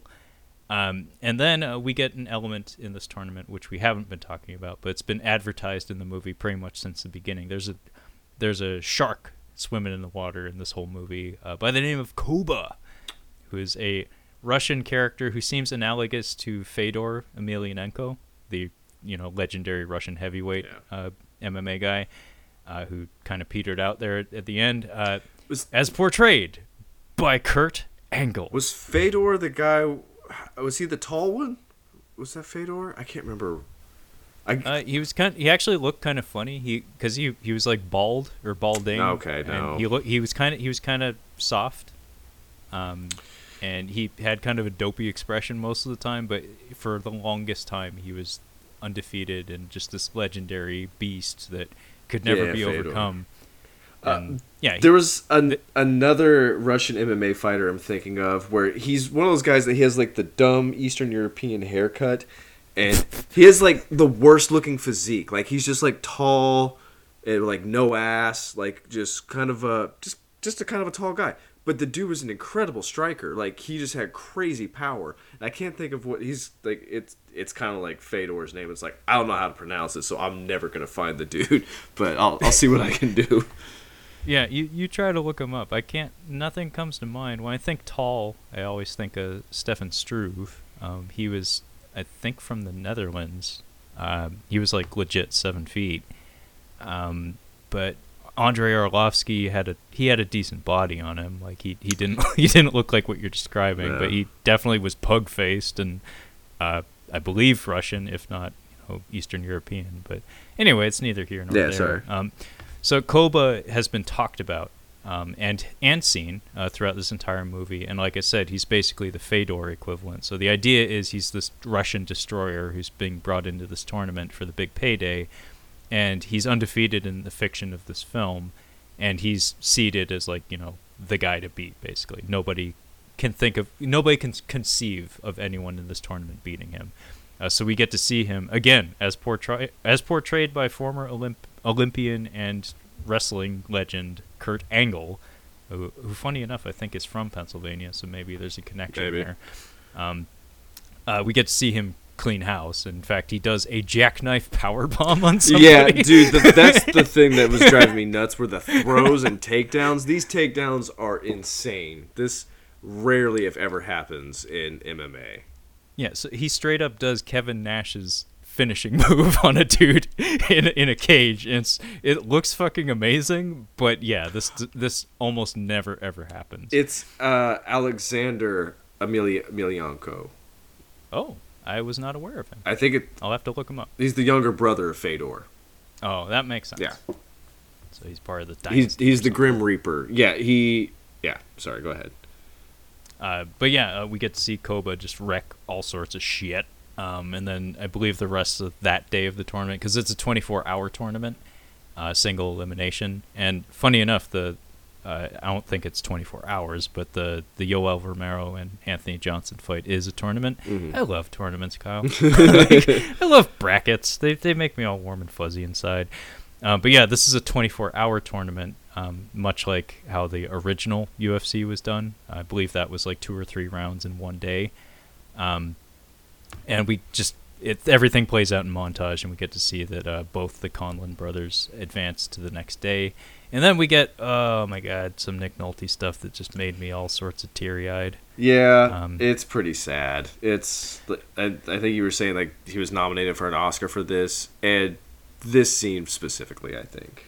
Yeah, it it's a back-to-back like gut punch where um he Dad goes to visit Tommy uh, in the casino.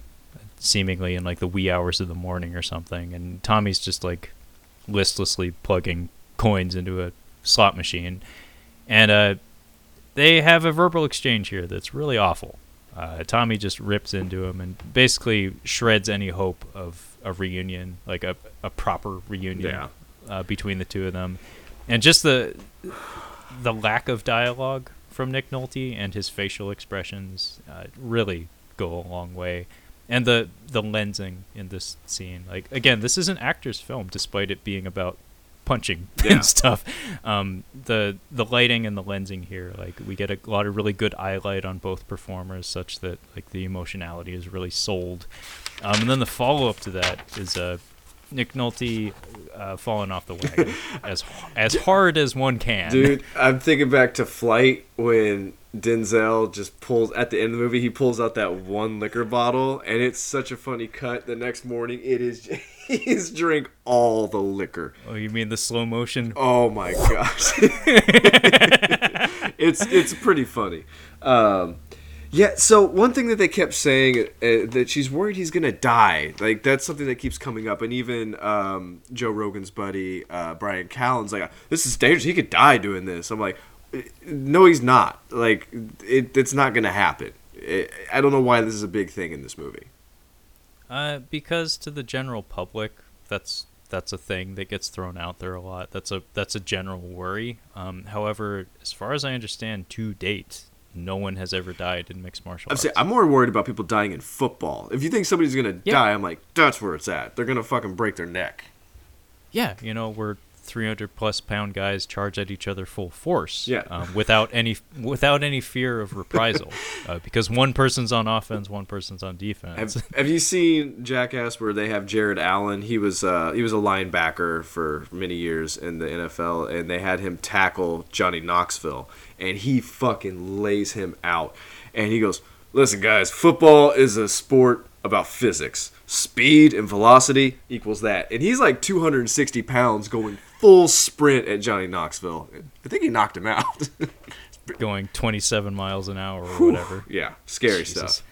Uh, reminds me of a, a story that I I watched on a video the other day. Is Scott Adkins accidentally kicking a guy in the in the solar plexus?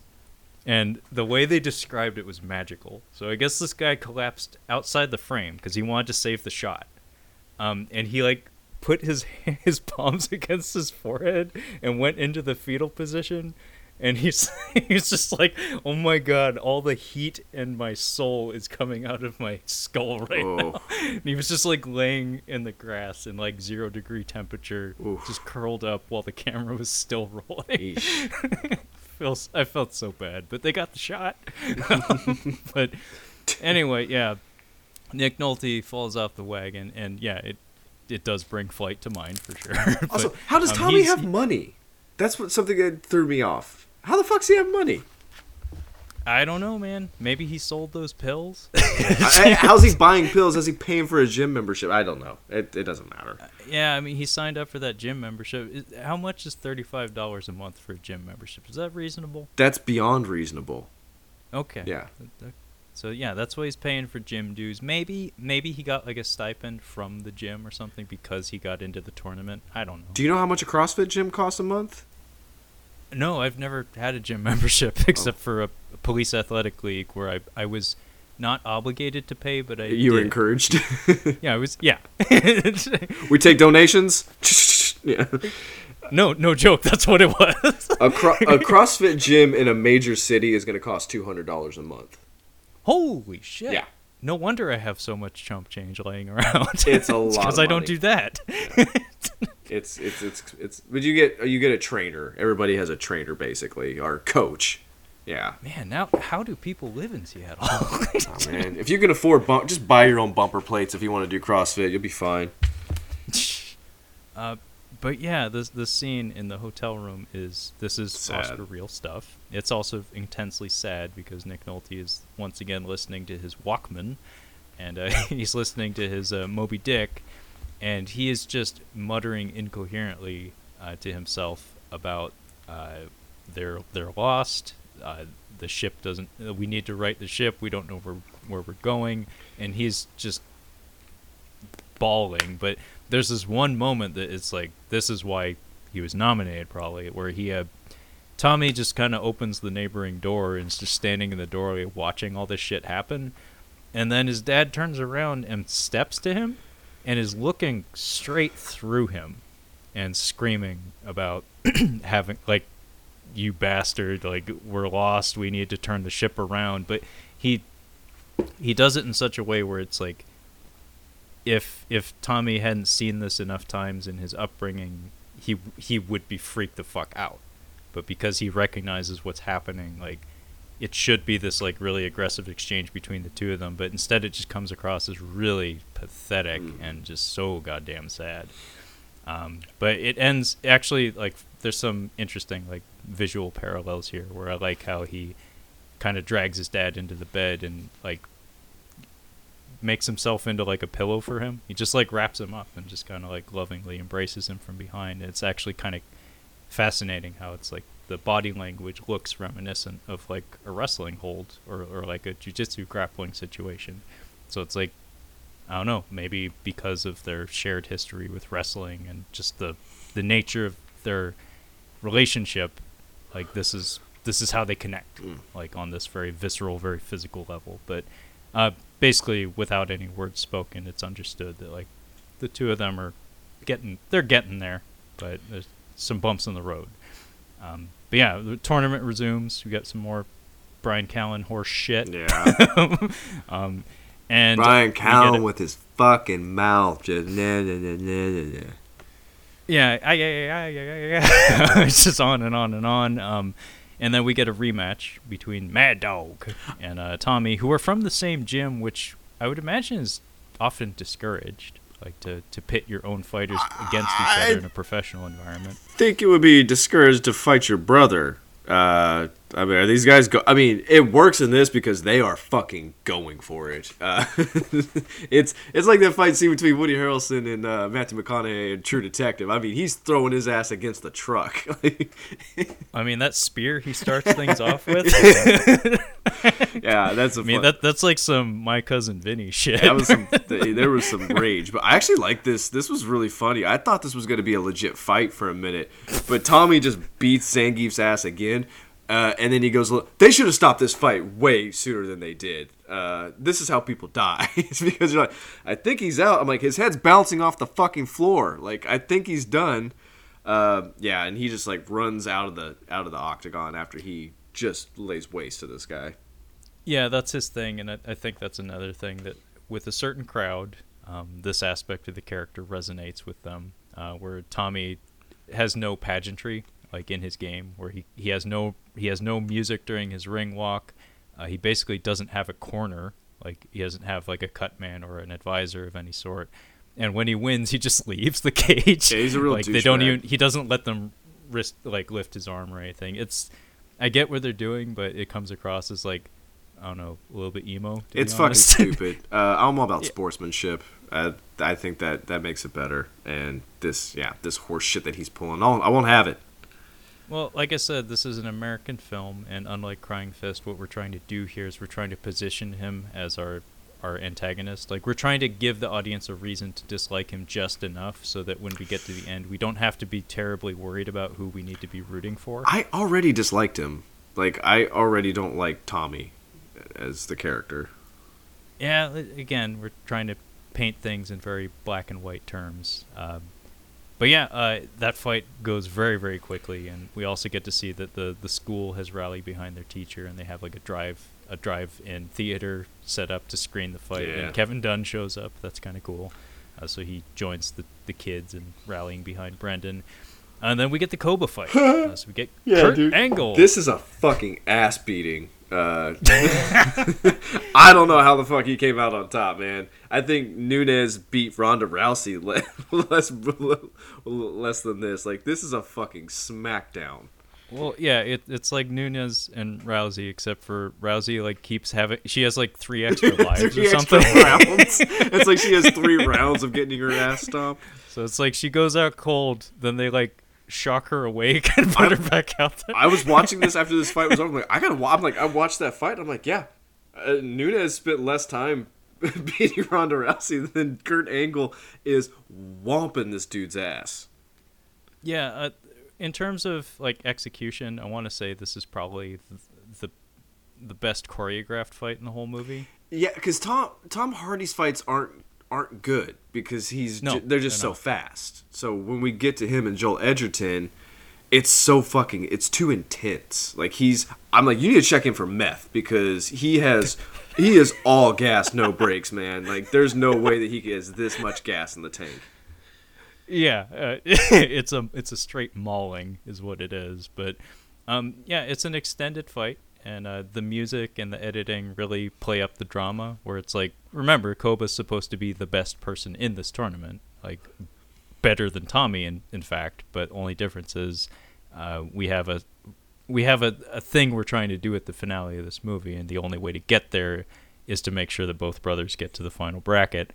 Uh, so obviously Brendan's going to win, but the The movie does a good job of making us doubt it. Like, he really does get his ass stomped into the ground. Yeah, I thought it was going to come down to, a, like, I thought that Zangief was going to beat Tom Hardy, and then I thought that, uh, I'm like, well, he's not going to win, so I'm like, well, maybe Joel Edgerton's actually going to lose this fight. There's going to be, like, some kind of consolation round or something where it's like, it's not a big deal to the crowd, but it's a big deal for them.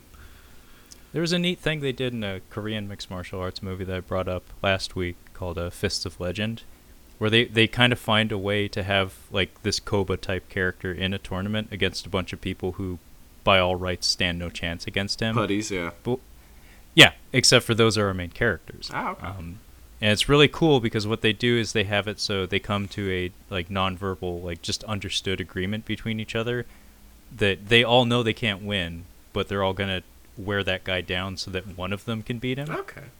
And so the first guy who gets in there with him knows he has no chance, so instead of fighting, he just runs.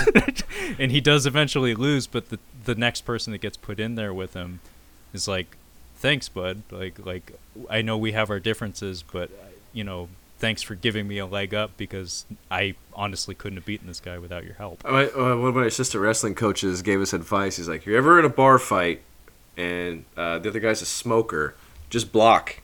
Just block for a bit. They'll get gassed. It, it, it won't take long.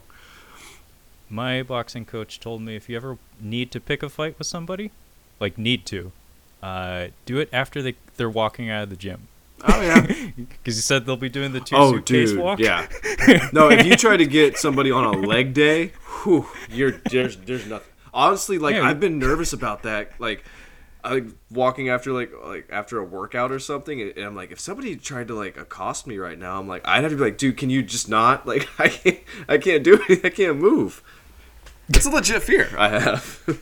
No, but he always told me, it's like, yeah, if the guy can't bend over to tie his shoes, what's he gonna do to you? Yeah, like, that's good. That's good advice.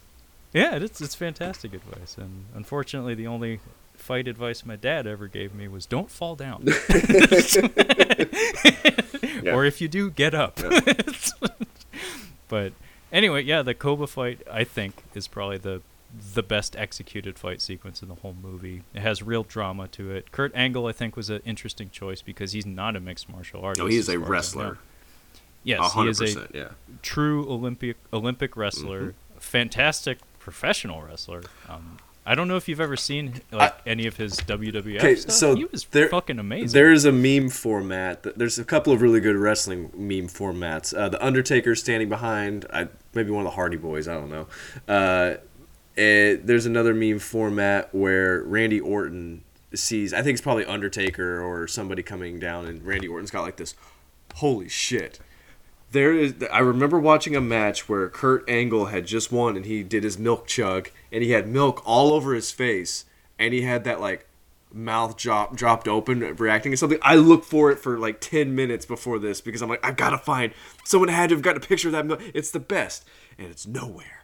I don't know where I'm gonna find it. Well, that's gonna be my mission, Kyle. Oh, I will find that gift. Please, please find it. Uh, but yeah, Kurt Angle, uh, outstanding wrestler in all regards. I think he was flirting with the idea of getting into M M A. Yeah, um, I don't know. But he was way too old yeah. to be jumping into that. I know guys like Randy Couture and others have carried on well into their forties, but come on, man. You, his neck is fused. Like, that man cannot... He's He's got Batman slash Robocop neck, um, and he's also got, like, the atrophy in his arms nowadays. Like, he he was damaged goods. There's no reason for him to do that. But, like, even his wrestling style, like, pro wrestling style, at this point in time, he was incorporating M M A into his into his moveset. Yeah. So I, I think he was probably training. Uh, so he probably knew a technique or two. But I think he was a very good choice uh, because, obviously, um, the physicality, like, he looks phenomenal. Yeah. But on top of that, he's a performer. Like, he has experience performing. And, and honestly, that's what it takes to make good fights is... Like, Anthony Johnson, sure, he's a tremendous fighter, but there's a very big difference between stage punches and real punches. But anyway, really good fight. Uh, Brendan wins via some form of leg lock, uh, and it takes everything he has to win. Yeah. And it's like this big miraculous moment. Uh, and then uh, following that, and it's a very long fight, by the way. um, following that, we finally get the big reveal of uh, what went on with Tommy's... Uh, friend's wife. Well, I didn't even catch that. But uh, it's nothing special. Basically, she gets interviewed on T V. It's actually reminiscent of Die Hard. Oh, when, come uh, Dick, home. When, yeah. yeah. When when Dick lists Alex, uh, the the McClane family secret to yeah. Hans. This is McClane. Yeah. Yeah. So yeah, there's not really too much of a big reveal here. Like, nothing that you you didn't miss anything, Kyle. Basically, she she does a an interview and it it airs nationwide, and somehow the people in the stadium during the tournament watch this. I, I I don't care like what kind of broadcast team you have, like how multifaceted or capable they are. They, they're not going to be watching fucking C N N while they're doing a live telecast, probably a pay-per-view event. It, it the military stuff does not add up. Uh, I don't know if you've ever seen the movie Stop Loss. They treat uh, the dude going AWOL and that like he's a fugitive. I'm like, that's not how they react to these kinds of things. Like it's not that, it's not that bad. But the way they treat it in this is very strange, because it's like, if he's actually AWOL, if he's actually a deserter, and it's come to their attention early on that this is the guy, they would have already got him into custody. But then the dude is like thanking him for saving him. And then at this point, it would be news that there's a guy fighting who is, you know, AWOL. And you wouldn't have the Marine Corps singing his praises when he comes into a fight. So I'm like, do you do you know what you're even doing? Like, I don't... It, it was driving me insane. I'm like, I don't know what you're trying you, to do with this. You would think you would be disgraced. Yeah. Uh, by the by the institution. And the like, it, I, think about the filmmaker, too. Let's think about, like, the kind of films he does. You're like, why are you having a character like this? It's very strange. We don't even get a good reason for why he's AWOL. We do. Um, it's actually said in passing, but it's very strange. Um, I didn't even like, catch that. It, it's an important detail, but it's like one that uh, maybe the film itself is uncomfortable getting into because it is kind of inflammatory. So apparently what went down is uh, his friend, this woman, uh, this woman's uh, husband, uh, his friend in the Marine Corps, uh, was killed in a friendly fire incident, and then he went AWOL. And while he was trying to flee flee the base or whatever, um, he somehow came across that unit that was in danger of drowning. Yeah. So he stopped along the way to save them, but he left because his friend was killed for, you know, unseemly reasons. Uh, so he was angry with the Marine Corps. Um, and here they are. That's not, not a reason. Sure. Yeah, it, it's a weird reason. And uh, it's also weird, like you said, that we have him being decried on television as, you know, having abandoned his post and whatnot, and also being like literally sung to by yeah. by a whole, a whole host of Marines who are in the stadium during his fights. So the movie can't quite decide what it's trying to say here about the military and, and this character's relationship to that in particular. It's yeah. uh, because he still seems kind of reverent towards the Marine Corps no, he, from time to he's time. He's like, Are, "Did you serve?" He's like, "No, I didn't serve." He's like, "Well, then you're not my brother." I'm like, oh, "Wait, what? Like, what is?" Yeah, and he, he even gives them like a nod when they're singing the Marine yeah, Corps hymn. I caught that. I'm like, "Well, what, what the fuck?" Yeah, it. Yeah, it's like if he's legit that angry, like, wouldn't he express that towards that, you know, organization or something? But it's crazy. You could completely pull the Marine thread out of this movie, and it would make so much more sense. And actually, it would be so much better if you just completely remove that. I, I'm inclined to agree, honestly. Um, it, it's just muddled. It, it's a little too much going on. Um, but the the real thing that comes from this this interview is that uh, his real name is outed to the public. Uh, so he was going by Tommy Reardon, his mother's maiden name, uh, but now it's revealed that, oh, hey, Tommy Conlon. Uh, so now we have a situation where the two finalists in this M M A tournament are biological brothers. Uh, two snakes two snakes facing each other, but they're one. Oh, yeah. Kyle is desperate to get Conan the Barbarian I on the really show at am. some point.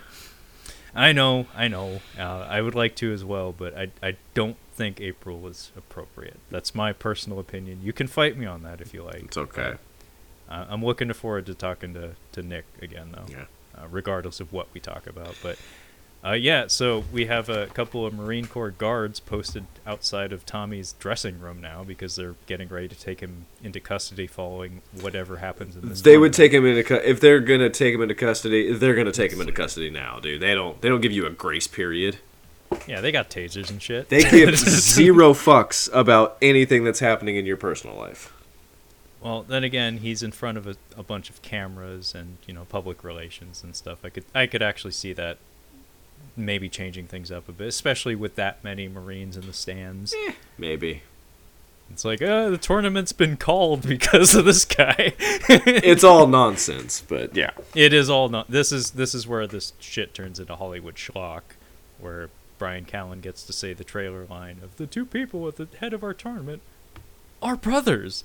It's like, again, like what I mean by like Hollywood schlock is, yeah, that's really, really far-fetched, but like in terms of marketing, why would you put that in your trailer? I don't know. Because I remember the trailer, and yes, that was a trailer line. It's like, I don't want to know that. I want to figure that out. Like, but it it's not a bad movie. It's not that bad. It it just has some sore spots. It has some weak points to it, but I I honestly don't think it's a very bad movie. I I do think the performances buoy it mostly. Yeah. But, um, the writing this, is uh, what this, brings it down. Yes, I yeah. You you hit the nail on the head. The the writing's not great. The delivery of said writing is very good, though. Yeah. Um, but yeah, this uh, this final battle here. Um, oh, it's I a like battle. The build up to it. it, it it's funny because it does actually feel like a, a brotherly scrap at times. It's just like it's all just it's like emotional anger. Fury. Yeah, just yeah. hatred. Yeah. um, I like when they touch gloves and uh, a very simple "Where's Pop," um, because. Uh, Tommy has come down to the ring with no entourage whatsoever. Um, I don't think they allow you to do that because your face is going to get torn up at some point, and something should probably be done about that. Yeah, I'd like to have some guys um, in my corner. Yeah, it would be nice, you know, just to just to chat. Yeah. Anything really, but um, Dad was too badly hungover to show up. Um, and also, just from a visual standpoint, this makes sense where it's like this is Tommy actively isolating himself, like emotionally or otherwise, um, and Brendan, on the other hand, like has now has his wife in his corner and his lifelong trainer, and it's it's very heavily symbolic. Um, it, so good visual storytelling there. But yeah, the majority of this fight is Tommy just beating the shit out of his brother, um, just beating the brakes off of him, and uh, it's not until uh, a very sudden development in I think the third round where uh, Brendan just manages to slip out from under him and very sneakily put him in, I think it's like a Kimura. I'm not sure what he puts um, him in. And he, he dislocates his shoulder. Oh, break it, Pepe Le Pew. Yeah, he he, he, he dislocates it or does something. Yeah, I guess he does dislocate it because the rest of the time he's like Ace Ventura with the noodle arm the rest of the fight. Yeah, um, the... I'm pretty sure they do allow you to do this. I, I was going to ask you about that. I'm like, I don't feel like they would let you do that. I, I know for a fact it has happened, Maybe. but I don't. I can't recall if those contests were halted at some point I um, due, due to evidence of someone being unable to defend themselves. It's like an Asian match where I think I think it was a lady got her arm dislocated and they put it back in and she went back at it. Uh, hockey, uh, if you break your nose, they'll just like fix it real quick and go back out there. They don't give a shit. Yeah, a, a limb being broken or dislocated, though, um, I know for a fact I have seen people have this exact injury happen and the fight didn't immediately end, but I can't exactly recall what the circumstances were for how the fight was called. Like, if they were, like, beat down after that, or if the ref saw that they were unable to defend themselves and they waved it off. I can't remember. I would call. I would throw in the towel. I'm like, you know what? Let's just go ahead and... I mean, just... Just in terms of your balance, you're so incredibly compromised. Yeah. Like, like you're you're you're a lame duck at that point. You're you're just a sitting duck at that He's point. He's just gonna but be yeah, doing he... Sonya swings at that point. uh, folks at home, if you don't know what we're talking about, um, just just look up. Uh, was it Bridget Wilson's warm up routine? Yes, for fighting Kano. Yeah. Yeah. Great stuff. Oh, those. Those hot pants and uh, all the boob tape in the world. A lot of tape. Yeah. Uh, um, but yeah, uh, we have a we have a situation here where Tommy's shoulder's been dislocated at the bell, um, so nobody's quite aware as to what happened. Um, point is, he didn't tap. Yeah. So the fight has not been concluded. Uh, so we go to the next round, and Frank is like giving his friend in a pep talk, like, "Hey, just knock him out and let's go home." Yeah. And it takes him, like, a good solid four minutes to decide. Like, four minutes of beating the shit out of Tommy. Like, punching him everywhere on his person. Like, seemingly intentionally avoiding vital spots. Just, like, hitting him for the sake of hitting him. Yeah. Again, kind of like watching kids fight. Like, little kids. Yeah. Um, and eventually, uh, your your song kicks in. Yeah. Um, Uh, uh, and it's a good like ten minute song or something. Yeah, it's a while, and it's pretty silly. I, I guess it's because it's more emotional because they're brothers, but basically uh, Joel Edgerton gets he, he keeps talking to him. He's like, just give up, just stop this. You want me to just keep doing this? I'll keep hitting you. And he finally gets uh, Bane down on the ground, and he's giving him the choke, and he's just kind of whispering to him like, just fucking just just just just give up, dude. Just fucking stop. I need you to stop, please. Can you just can you just stop? And uh, I, and then I think he tells him he loves him, and I think that's what does it. And it basically just it, it's like a Goodwill Hunting. It's like, it's not your fault. Like, we're just gonna we're just gonna push through this now. And he, he ends up tapping. Yeah, uh, it's it's a it's a Hollywood moment. Yeah. It, it I don't have a problem with the ending of this movie. I think it's well done. It's fine. Although if you do look beyond the events of the movie, Tommy is going to jail. You are going to jail. Like, straight to jail. But uh, yeah, the the way it's edited and set to the music, it works really, really well. Most of the sound is muted. Um, but yeah, he gets him down with a head kick and just rear naked choke. And there is significance in the fact that he taps as opposed to lets himself, lets the lights go out. You know, mm-hmm. He could have just laid there until he went unconscious, yeah. But he does tap, so he does willingly accept defeat. It's like, dude, you probably should have just whispered in your ear. It's like, I'll give you half the money. Yeah. We're brothers. Yeah. Well, seventy thirty. You lost. I mean, that's what you say after. Yeah. Yeah. After some after some pens have been put to paper and things are legally binding. Yeah. Um, but uh, yeah, closing shots are everybody, like them doing Tommy's routine of leaving the arena without accepting like congratulations or anything like that. And slow motion of them like sl- like slung over each other's shoulders walking out of the arena. We also get Nick Nolte shedding a single tear, mm-hmm. and watching his boys, ever so proud of them, leave the arena together. And uh, we uh, fade out as uh, we as the camera enters Tom Hardy's boob. Yeah. like, like he literally puts his boob into the camera lens, and credits. Yeah. Yeah. So that was Warrior. twenty eleven, directed by one of the Three Stooges, mm-hmm. probably the most prominent, probably the Mo. Mo he's the Mo. Of, yeah, yeah, of the Three Stooges, Gavin O'Connor. Um, so yeah, I guess this draws a close to Sports Movie Month, Kyle. Mm-hmm. It's a fun one. We did some good work this month. Yeah, I'm proud of us. Yeah, uh, a couple good ones. Uh, then just one not great one. Um, Vision, I think honestly, Vision Quest, as far as entertainment value, was probably my least favorite. This was dumb. This movie was dumb, but it was dumb in a fun way because I was able to pinpoint. I'm like, well, that's stupid. Like, I wouldn't have done that. Uh, Vision Quest is just kind of boring. Uh, it's kind of dull, but its highlights are worth noting, I think. Um, Any Given Sunday is one of my favorite sports movies. It was a lot of fun. And uh, Crying Fist was uh, really good. I was surprised that I actually really liked that. Yeah, so we had uh, we had an old, underappreciated classic to begin things. We had a controversial, insightful look at fictional football. Uh, we had a hidden gem, mm-hmm. in the form of Crying Fist. And uh, then we had a okay movie, yeah. to, to conclude things. So we end with a whimper. Yeah. um. But yeah, uh, I don't have a whole lot more to say about this one, so you want to call it good? Yeah, I'm good. Uh, watch Miracle. I think I will, because I actually do think Gavin O'Connor has something to offer. Yeah. Um, and that's the one that like seems to be like universally regarded as a very good movie. So I'd, I'd like to go back and check that one out. Uh, avoid um, David Ayer. You, you don't need to deal with that. Yeah, he. Every it's funny because he's he's that guy that, you know, every time you bring him up, everybody says, "Huh, I liked Fury," and then Fury any, was good. Anything, Fury was good. It was good. But, and if you dig at all into that filmography, you're just going to be disappointed. You are. We need more Joe Carnahan, less David Ayer. He just say that he one. Gave me a bad Jake Gyllenhaal movie. That doesn't really happen. That is hard. to it's do. It's hard to do. That man works hard.